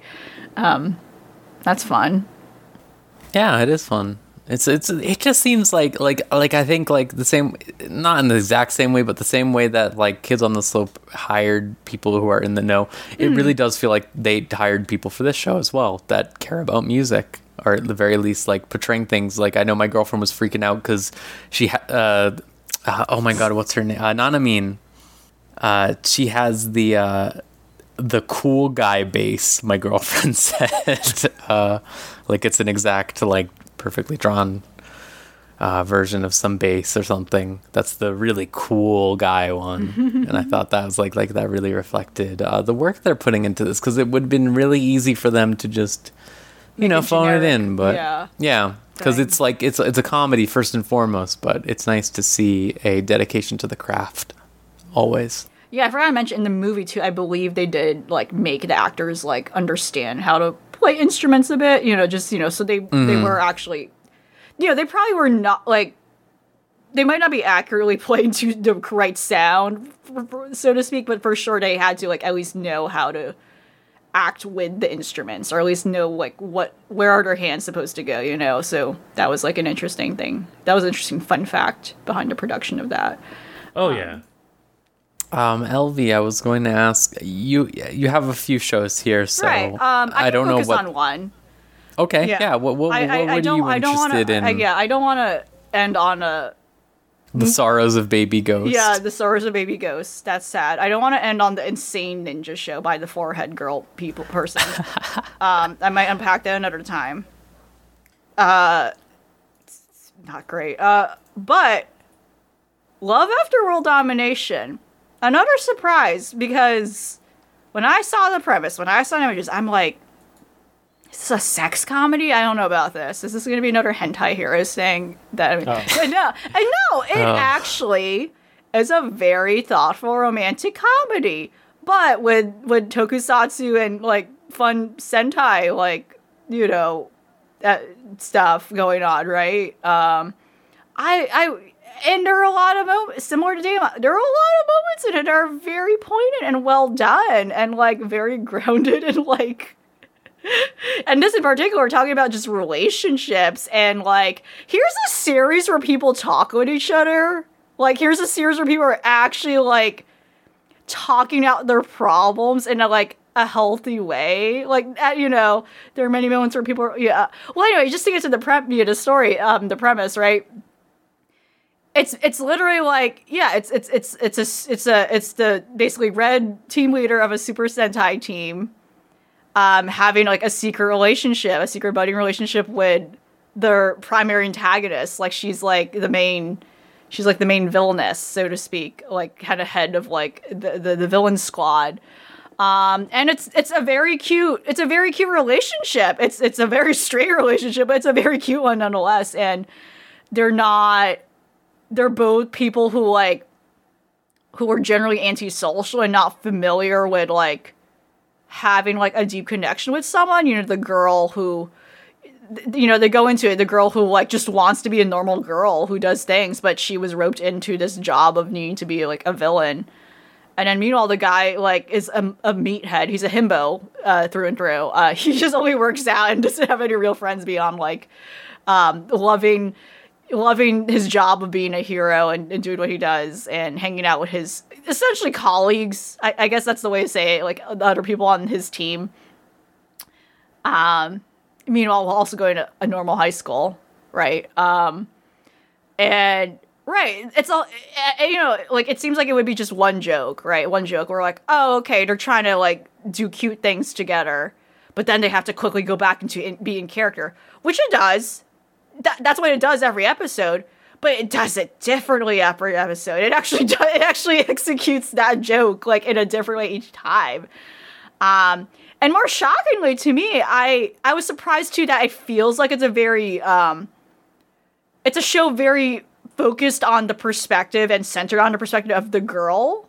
If I don't know, it feels like a very female centered show too, where um, a lot of a lot of the things that happen are like in her perspective, and of course it's jumping around between the different characters. It's jumping around from like you know the you know the, even even even developing the villain side more which is really fun the different like henchmen and all that um but it, it, it feels very centered on her and like how she is is gripping and coming to terms uh, like with how to like yeah navigate a relationship while she has to hide it but also like how she's learning how to build her own self-confidence and um you know trying to learn how to be herself um, you know, and, and you need to stop like putting up this facade.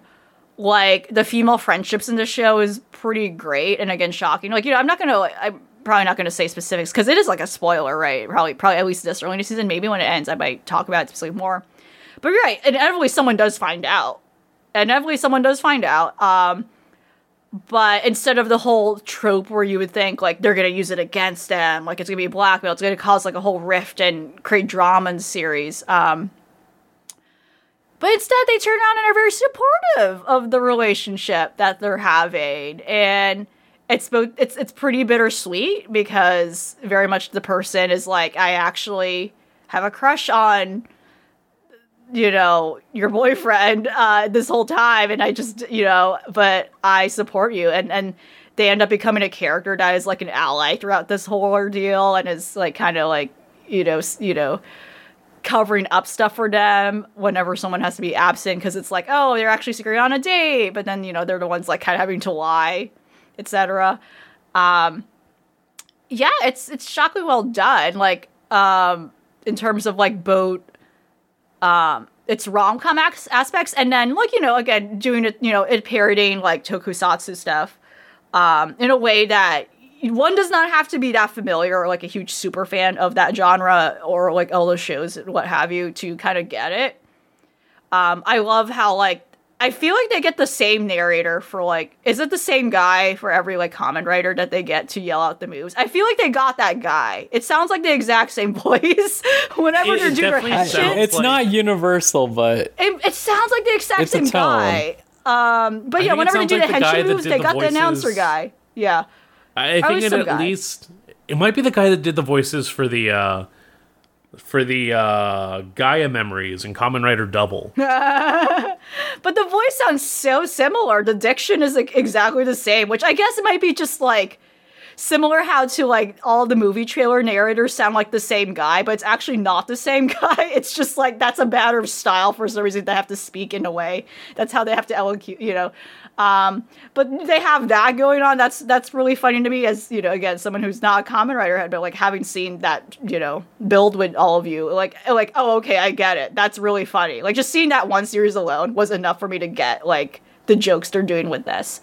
Um you know, the whole thing where like each color is kind of like the trope, like you know, like again, like again, the pink one is like the the, the most girly one for some reason, you know, and the yellow girl is kind of like the tomboy, which which I feel like was more of like a Power Rangers thing as opposed to like something originated in Japan, which is you know I, I feel like American Power Rangers has established that trope for some reason.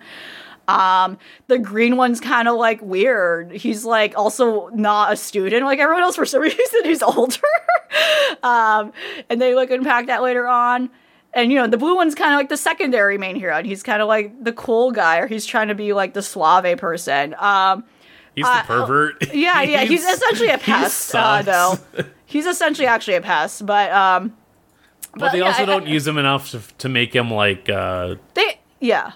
They haven't gone through his like character arc yet. They haven't gone through his episode yet so i don't know if they're ever gonna do that at all but they got through the green they got to the green guy and unpacked what was going on with him but yeah it's a very fun show. I i i can't believe like this show basically just parodying like sentai stuff is like i think one of the best like romance stuff i've seen in anime in recent years it's just it's like nice to see um it's nice to see so I did look up the narrator. It's uh, Fumihiko uh, Tachiki.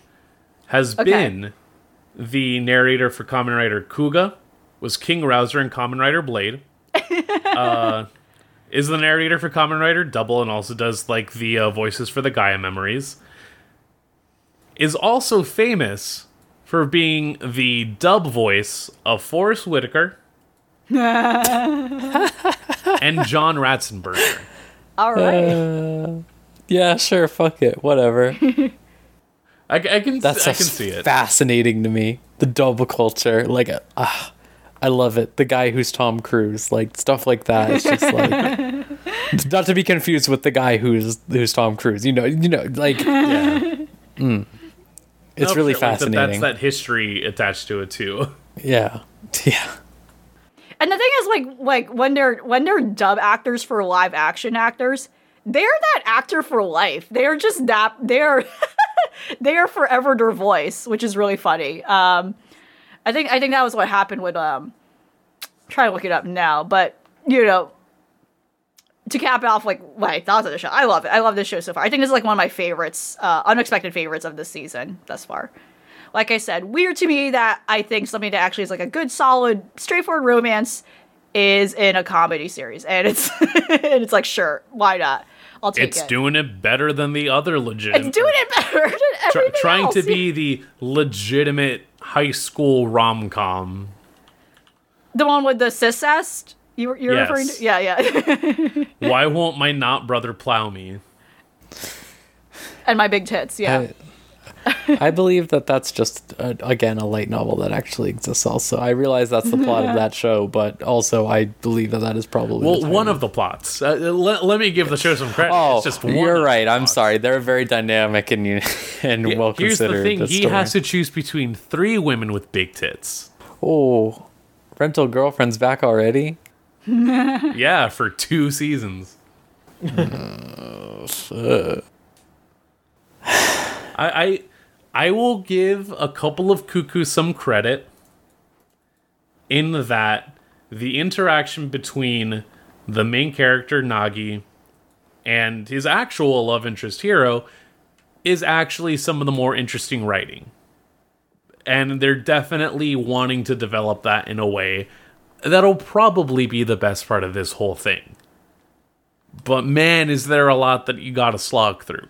Also, the OST is pretty alright. I, I am a sucker for a reed organ, and when you have it in your soundtrack, I'm gonna I'm gonna appreciate it. I respect it.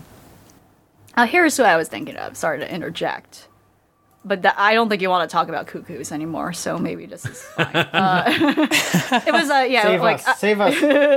no, it was like uh, Keiji Fujiwara, um, who unfortunately passed away. Um, but uh, you know, already a couple years, no, like literally two years ago, unfortunately due to cancer. But right, he was known as you know the Seiyu for Axel in Kingdom Hearts, and, and more specifically Maes in Full Metal Alchemist.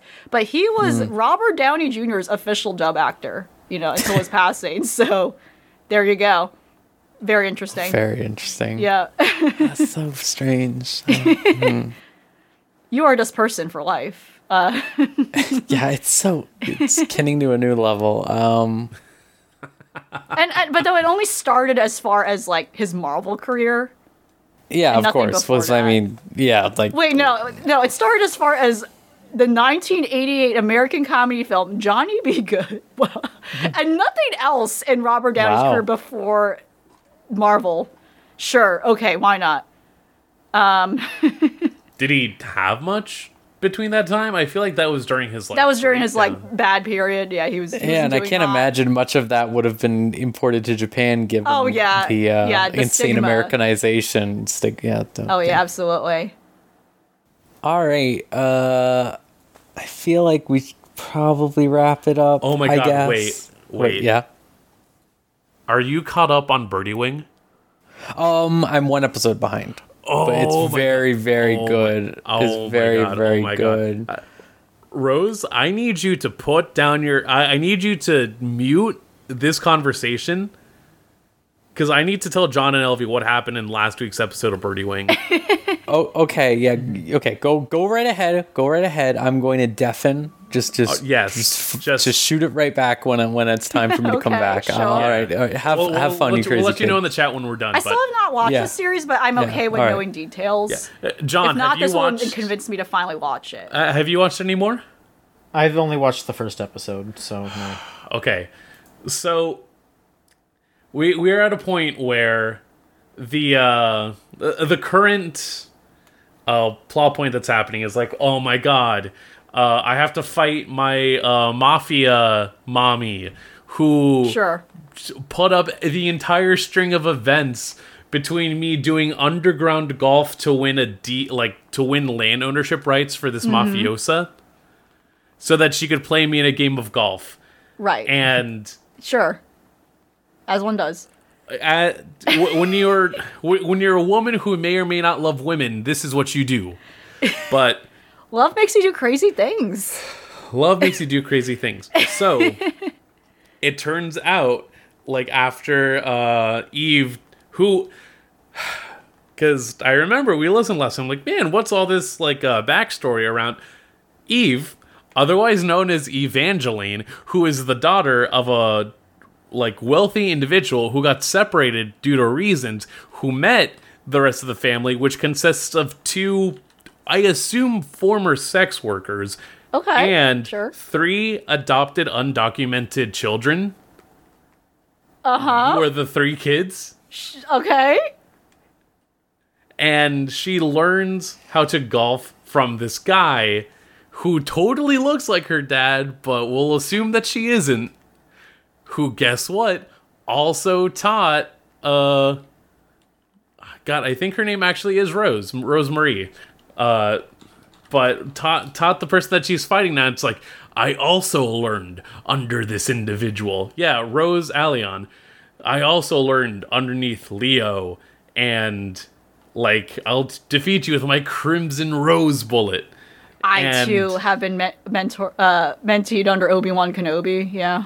Sure. Uh, think somehow imagine Leo as the Qui Ex- Gon. except except they're like except one was like the, the light side and the other one's the dark side. Yeah, one's a Jedi and the other's yeah. Okay. Yeah. Sure. Sure. sure. and, and then, um, basically it's high stakes, one hole, one stroke or whatever, but Sure. they keep one upping each other Yeah. in a way where it's like, oh, we got to keep doing extra rounds. All right, we're gonna do this course because Eve only knows. Like, we're gonna make it so that it's like a curve.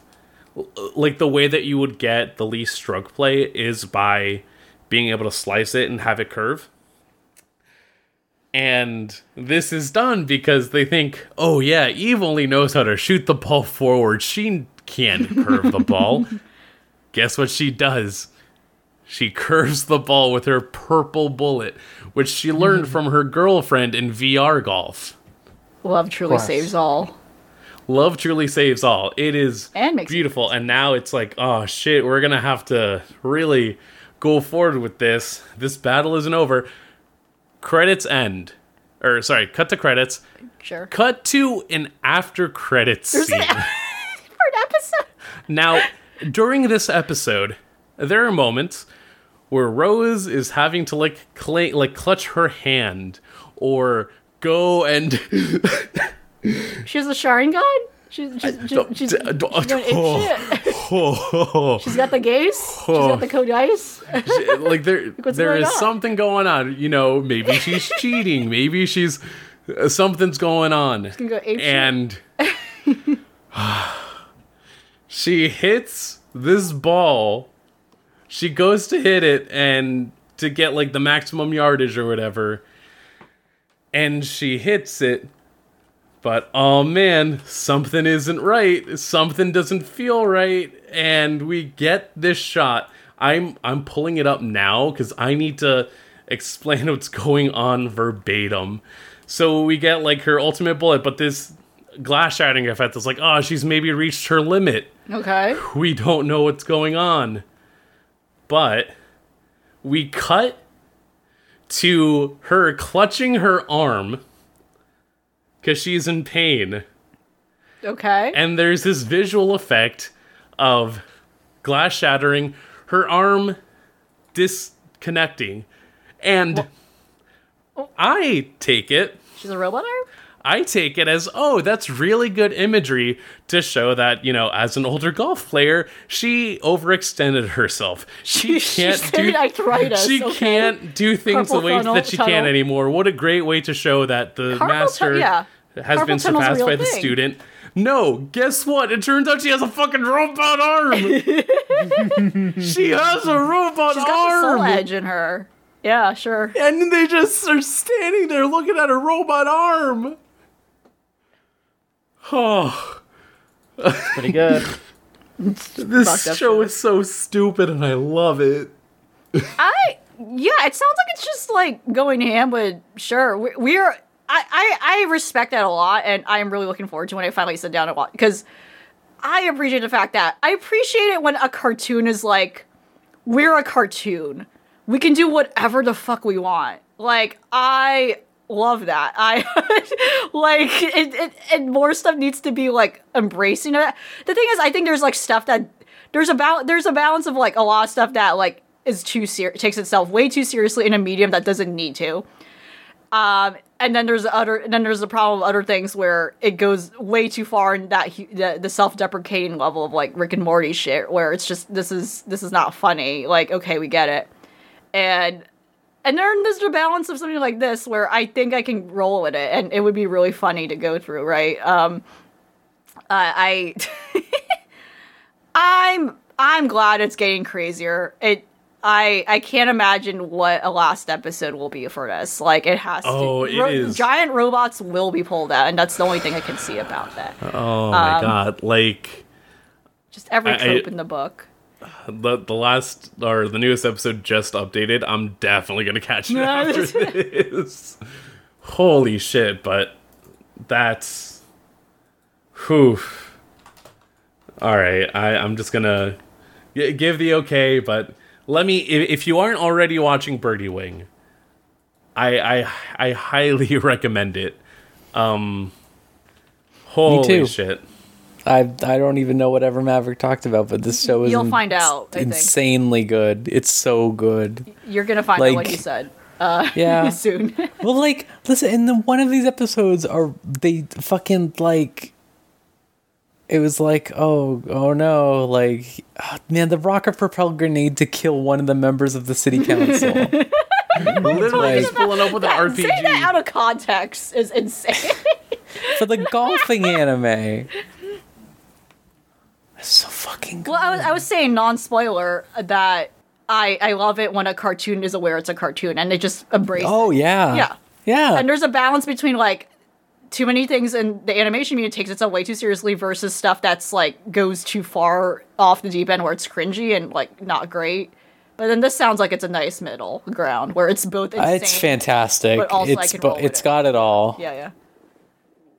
I d- am like in awe of it every week. I. it's such a program. It's such a program is elated. It's I'm, I'm just saying, like the newest episode is up. I am going to be watching it after this. Oh man! after we I wrap up should- here. I might, I might just do the same. Do the same, and you have to tell me your reaction to that episode. Like, put it. I'm, re- I, I, I'm looking forward to it because the Rose character, obviously, I think is the hypest shit. So yeah. yeah. Oh. God. Um, but yeah, I I think that's we should call it now. Probably. yeah. I on a mean, Yeah. high Sounds note. good to me. did anyone um, come in with like questions or?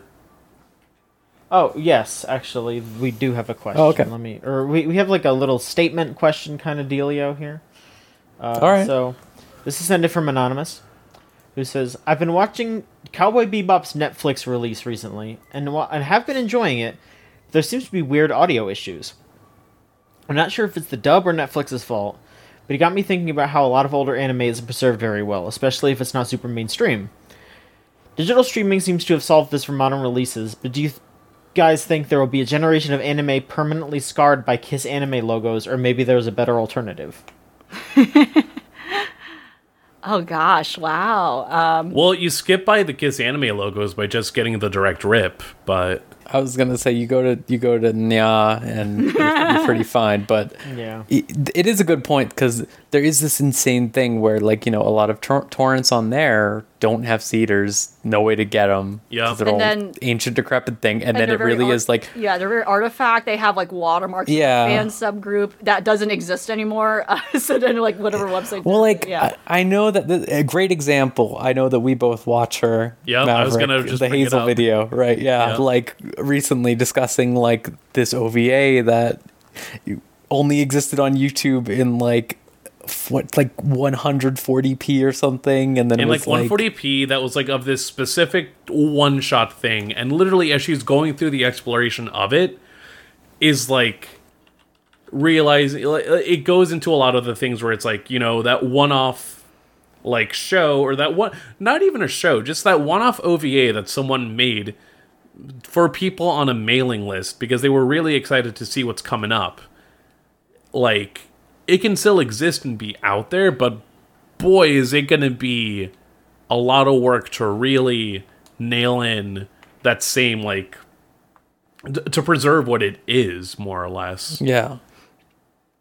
right. And then you have like a lot of these independent projects that you know here and there like crowdfunding to like you know raise funds to figure this out like to, to, to figure out the acquisition rights and then the step-by-step process in terms of like okay how do we remaster this and what and and what is the right way to do that and that's always always always a complicated thing too in regards to old film in general too like the the ethics of like tampering with what it should look like or figuring out how it should look like. You know same thing when it comes to restoring old art. It's a whole thing mm-hmm. about like were these colors accurate to what it was supposed to be or is this now like crossing the line in terms of like what actually the original thing was. Um, I- in the long run i'm really glad that i ended up getting that like blu-ray of kids on the slope because one didn't expect crunchyroll to take it out of its rotation Right. right. For real. but two, it really like preserves a lot of the like it, it, it preserves the mistakes of that show from an like a technical level or at least like it shows off that it is the production of a first studio when you have to have the composite equivalent of characters on screen or like these smears that are supposed to represent the characters that you've grown accustomed to but you accept that because of the fact that like those smears are stand-ins for episode 7 where yeah when everyone's like you gotta check it out. These kids are playing jazz. You have those rotoscoped scenes Yeah. it's so like intricate and it's like yeah. it's so weird but you know that they want it. Like y- you don't just do that at random. Like that was an artistic choice and from that you also had to cut corners in other like areas. That makes me think too of like the opposite um argument also pres well opposite but also a different side to the argument of preservation i think john you were the one who shared it like a while ago. I don't know what context it was in but like the the cartoon network weird cut of tenchi muyo like there is like a right? I think that's Yeah. it right? Yeah there is like a group there's a project out there like looking for any version of that. That exists because it's so weird because it's things like you know it's covering cleavage and boob shots and like all the fan servicey stuff.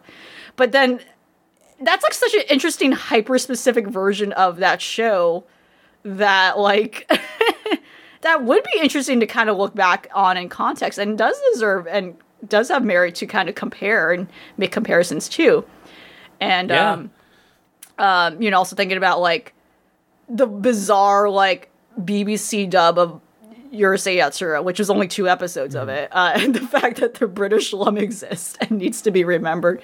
Which, yeah, by the way, like there that that remake of it is coming out soon, which I think will be by default. Um, but yeah, We need, like I, we I need think someone. British to play Lum, obviously. Yeah, obviously. um, but yeah, literally thinking about that and like how there's this whole trove of like history. I think when it comes to the weird cuts made with you know as much as like people scrutinize it and, as they should, and I think justification. Wait, but weird the weird cut versions made of like stuff like this, like anime and like. Yeah, thinking about like all the original songs for kids made for the shows they did, and that's like a phenomenal feat that they bothered to do Um, uh, but yeah, it's it's it's such an interesting thing. Um, Yeah, I this one point I do want to at least highlight as well, where it's like I, I think about this old XKCD comic that was like, you know, growing up in the '90s, I definitely had a skewed view of like watching porn and what gets me off, Eh, making fun of the fact that at in like the 1990s, downloading and upload like rates and specifically bit rates were crushed to shit, and in a similar way, like I think that speaks a lot to like the kids who had to watch shit on Kiss Anime on Mega Upload and have to wait for that 72 hour wait time. You also were like saddled with the reality of streaming like uh, capacity. Recently, I had watched uh, Redline with a bunch of other folks through like Discord, and I just had a big grin on my face during those moments that were so like Yeah, I can already intense. picture what you're talking about. the the, the winning the race at Yellow Line, all mm-hmm. that confetti, and it's just fucking up the bit rate every single second, and that is like yeah, the, the preservation is an important thing, if only for the fact that there are some motherfuckers that really went above and beyond in what they wanted to make, yeah. and even in current like with current streaming technology it's still a hassle to like you know fully comprehend the intensity of that Daicon 4 sakura blossom shot like that's the shit you need on a vhs or at the very least on a downloaded like version to really grasp the scope of What we need is to destroy copyright law, and then everything will be fine. Is the thing. There's a lot of guys out there who will store everything that has ever happened in the history of mankind, Right. and Yeah. they would. We would all be benefit from their from their tr- from their uh, tendencies if the yoke of capitalism. Because right, meanwhile, then we have things like Robotech, which was yeah, that somehow ended up becoming its own thing. Like, and that's just a strange. That's something that took a strange course in history, mostly because of stuff like the gatekeeping of Macross, right? Um, to to finally earn itself a bo- uh, like a, a proper sanctified like welcome to like international.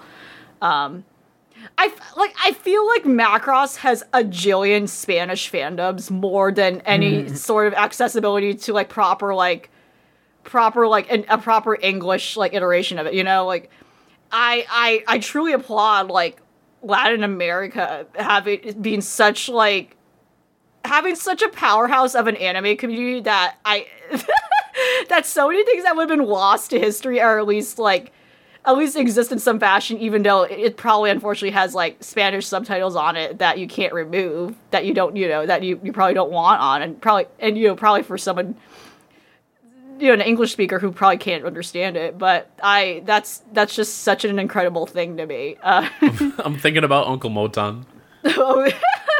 Yeah, and like that's a you know that's a region of the world and a community that like that that really like shout out to the Latin American anime fans out there. You, you know you you work so hard, uh, and it's probably thanks to Dragon Balls and Fluids. Uh, um, I just want to shout out like quickly, you know, to finally wrap this up. Uh, I uh, I think we had like a conversation about like good anime centered YouTube channels in our Discord community some time ago.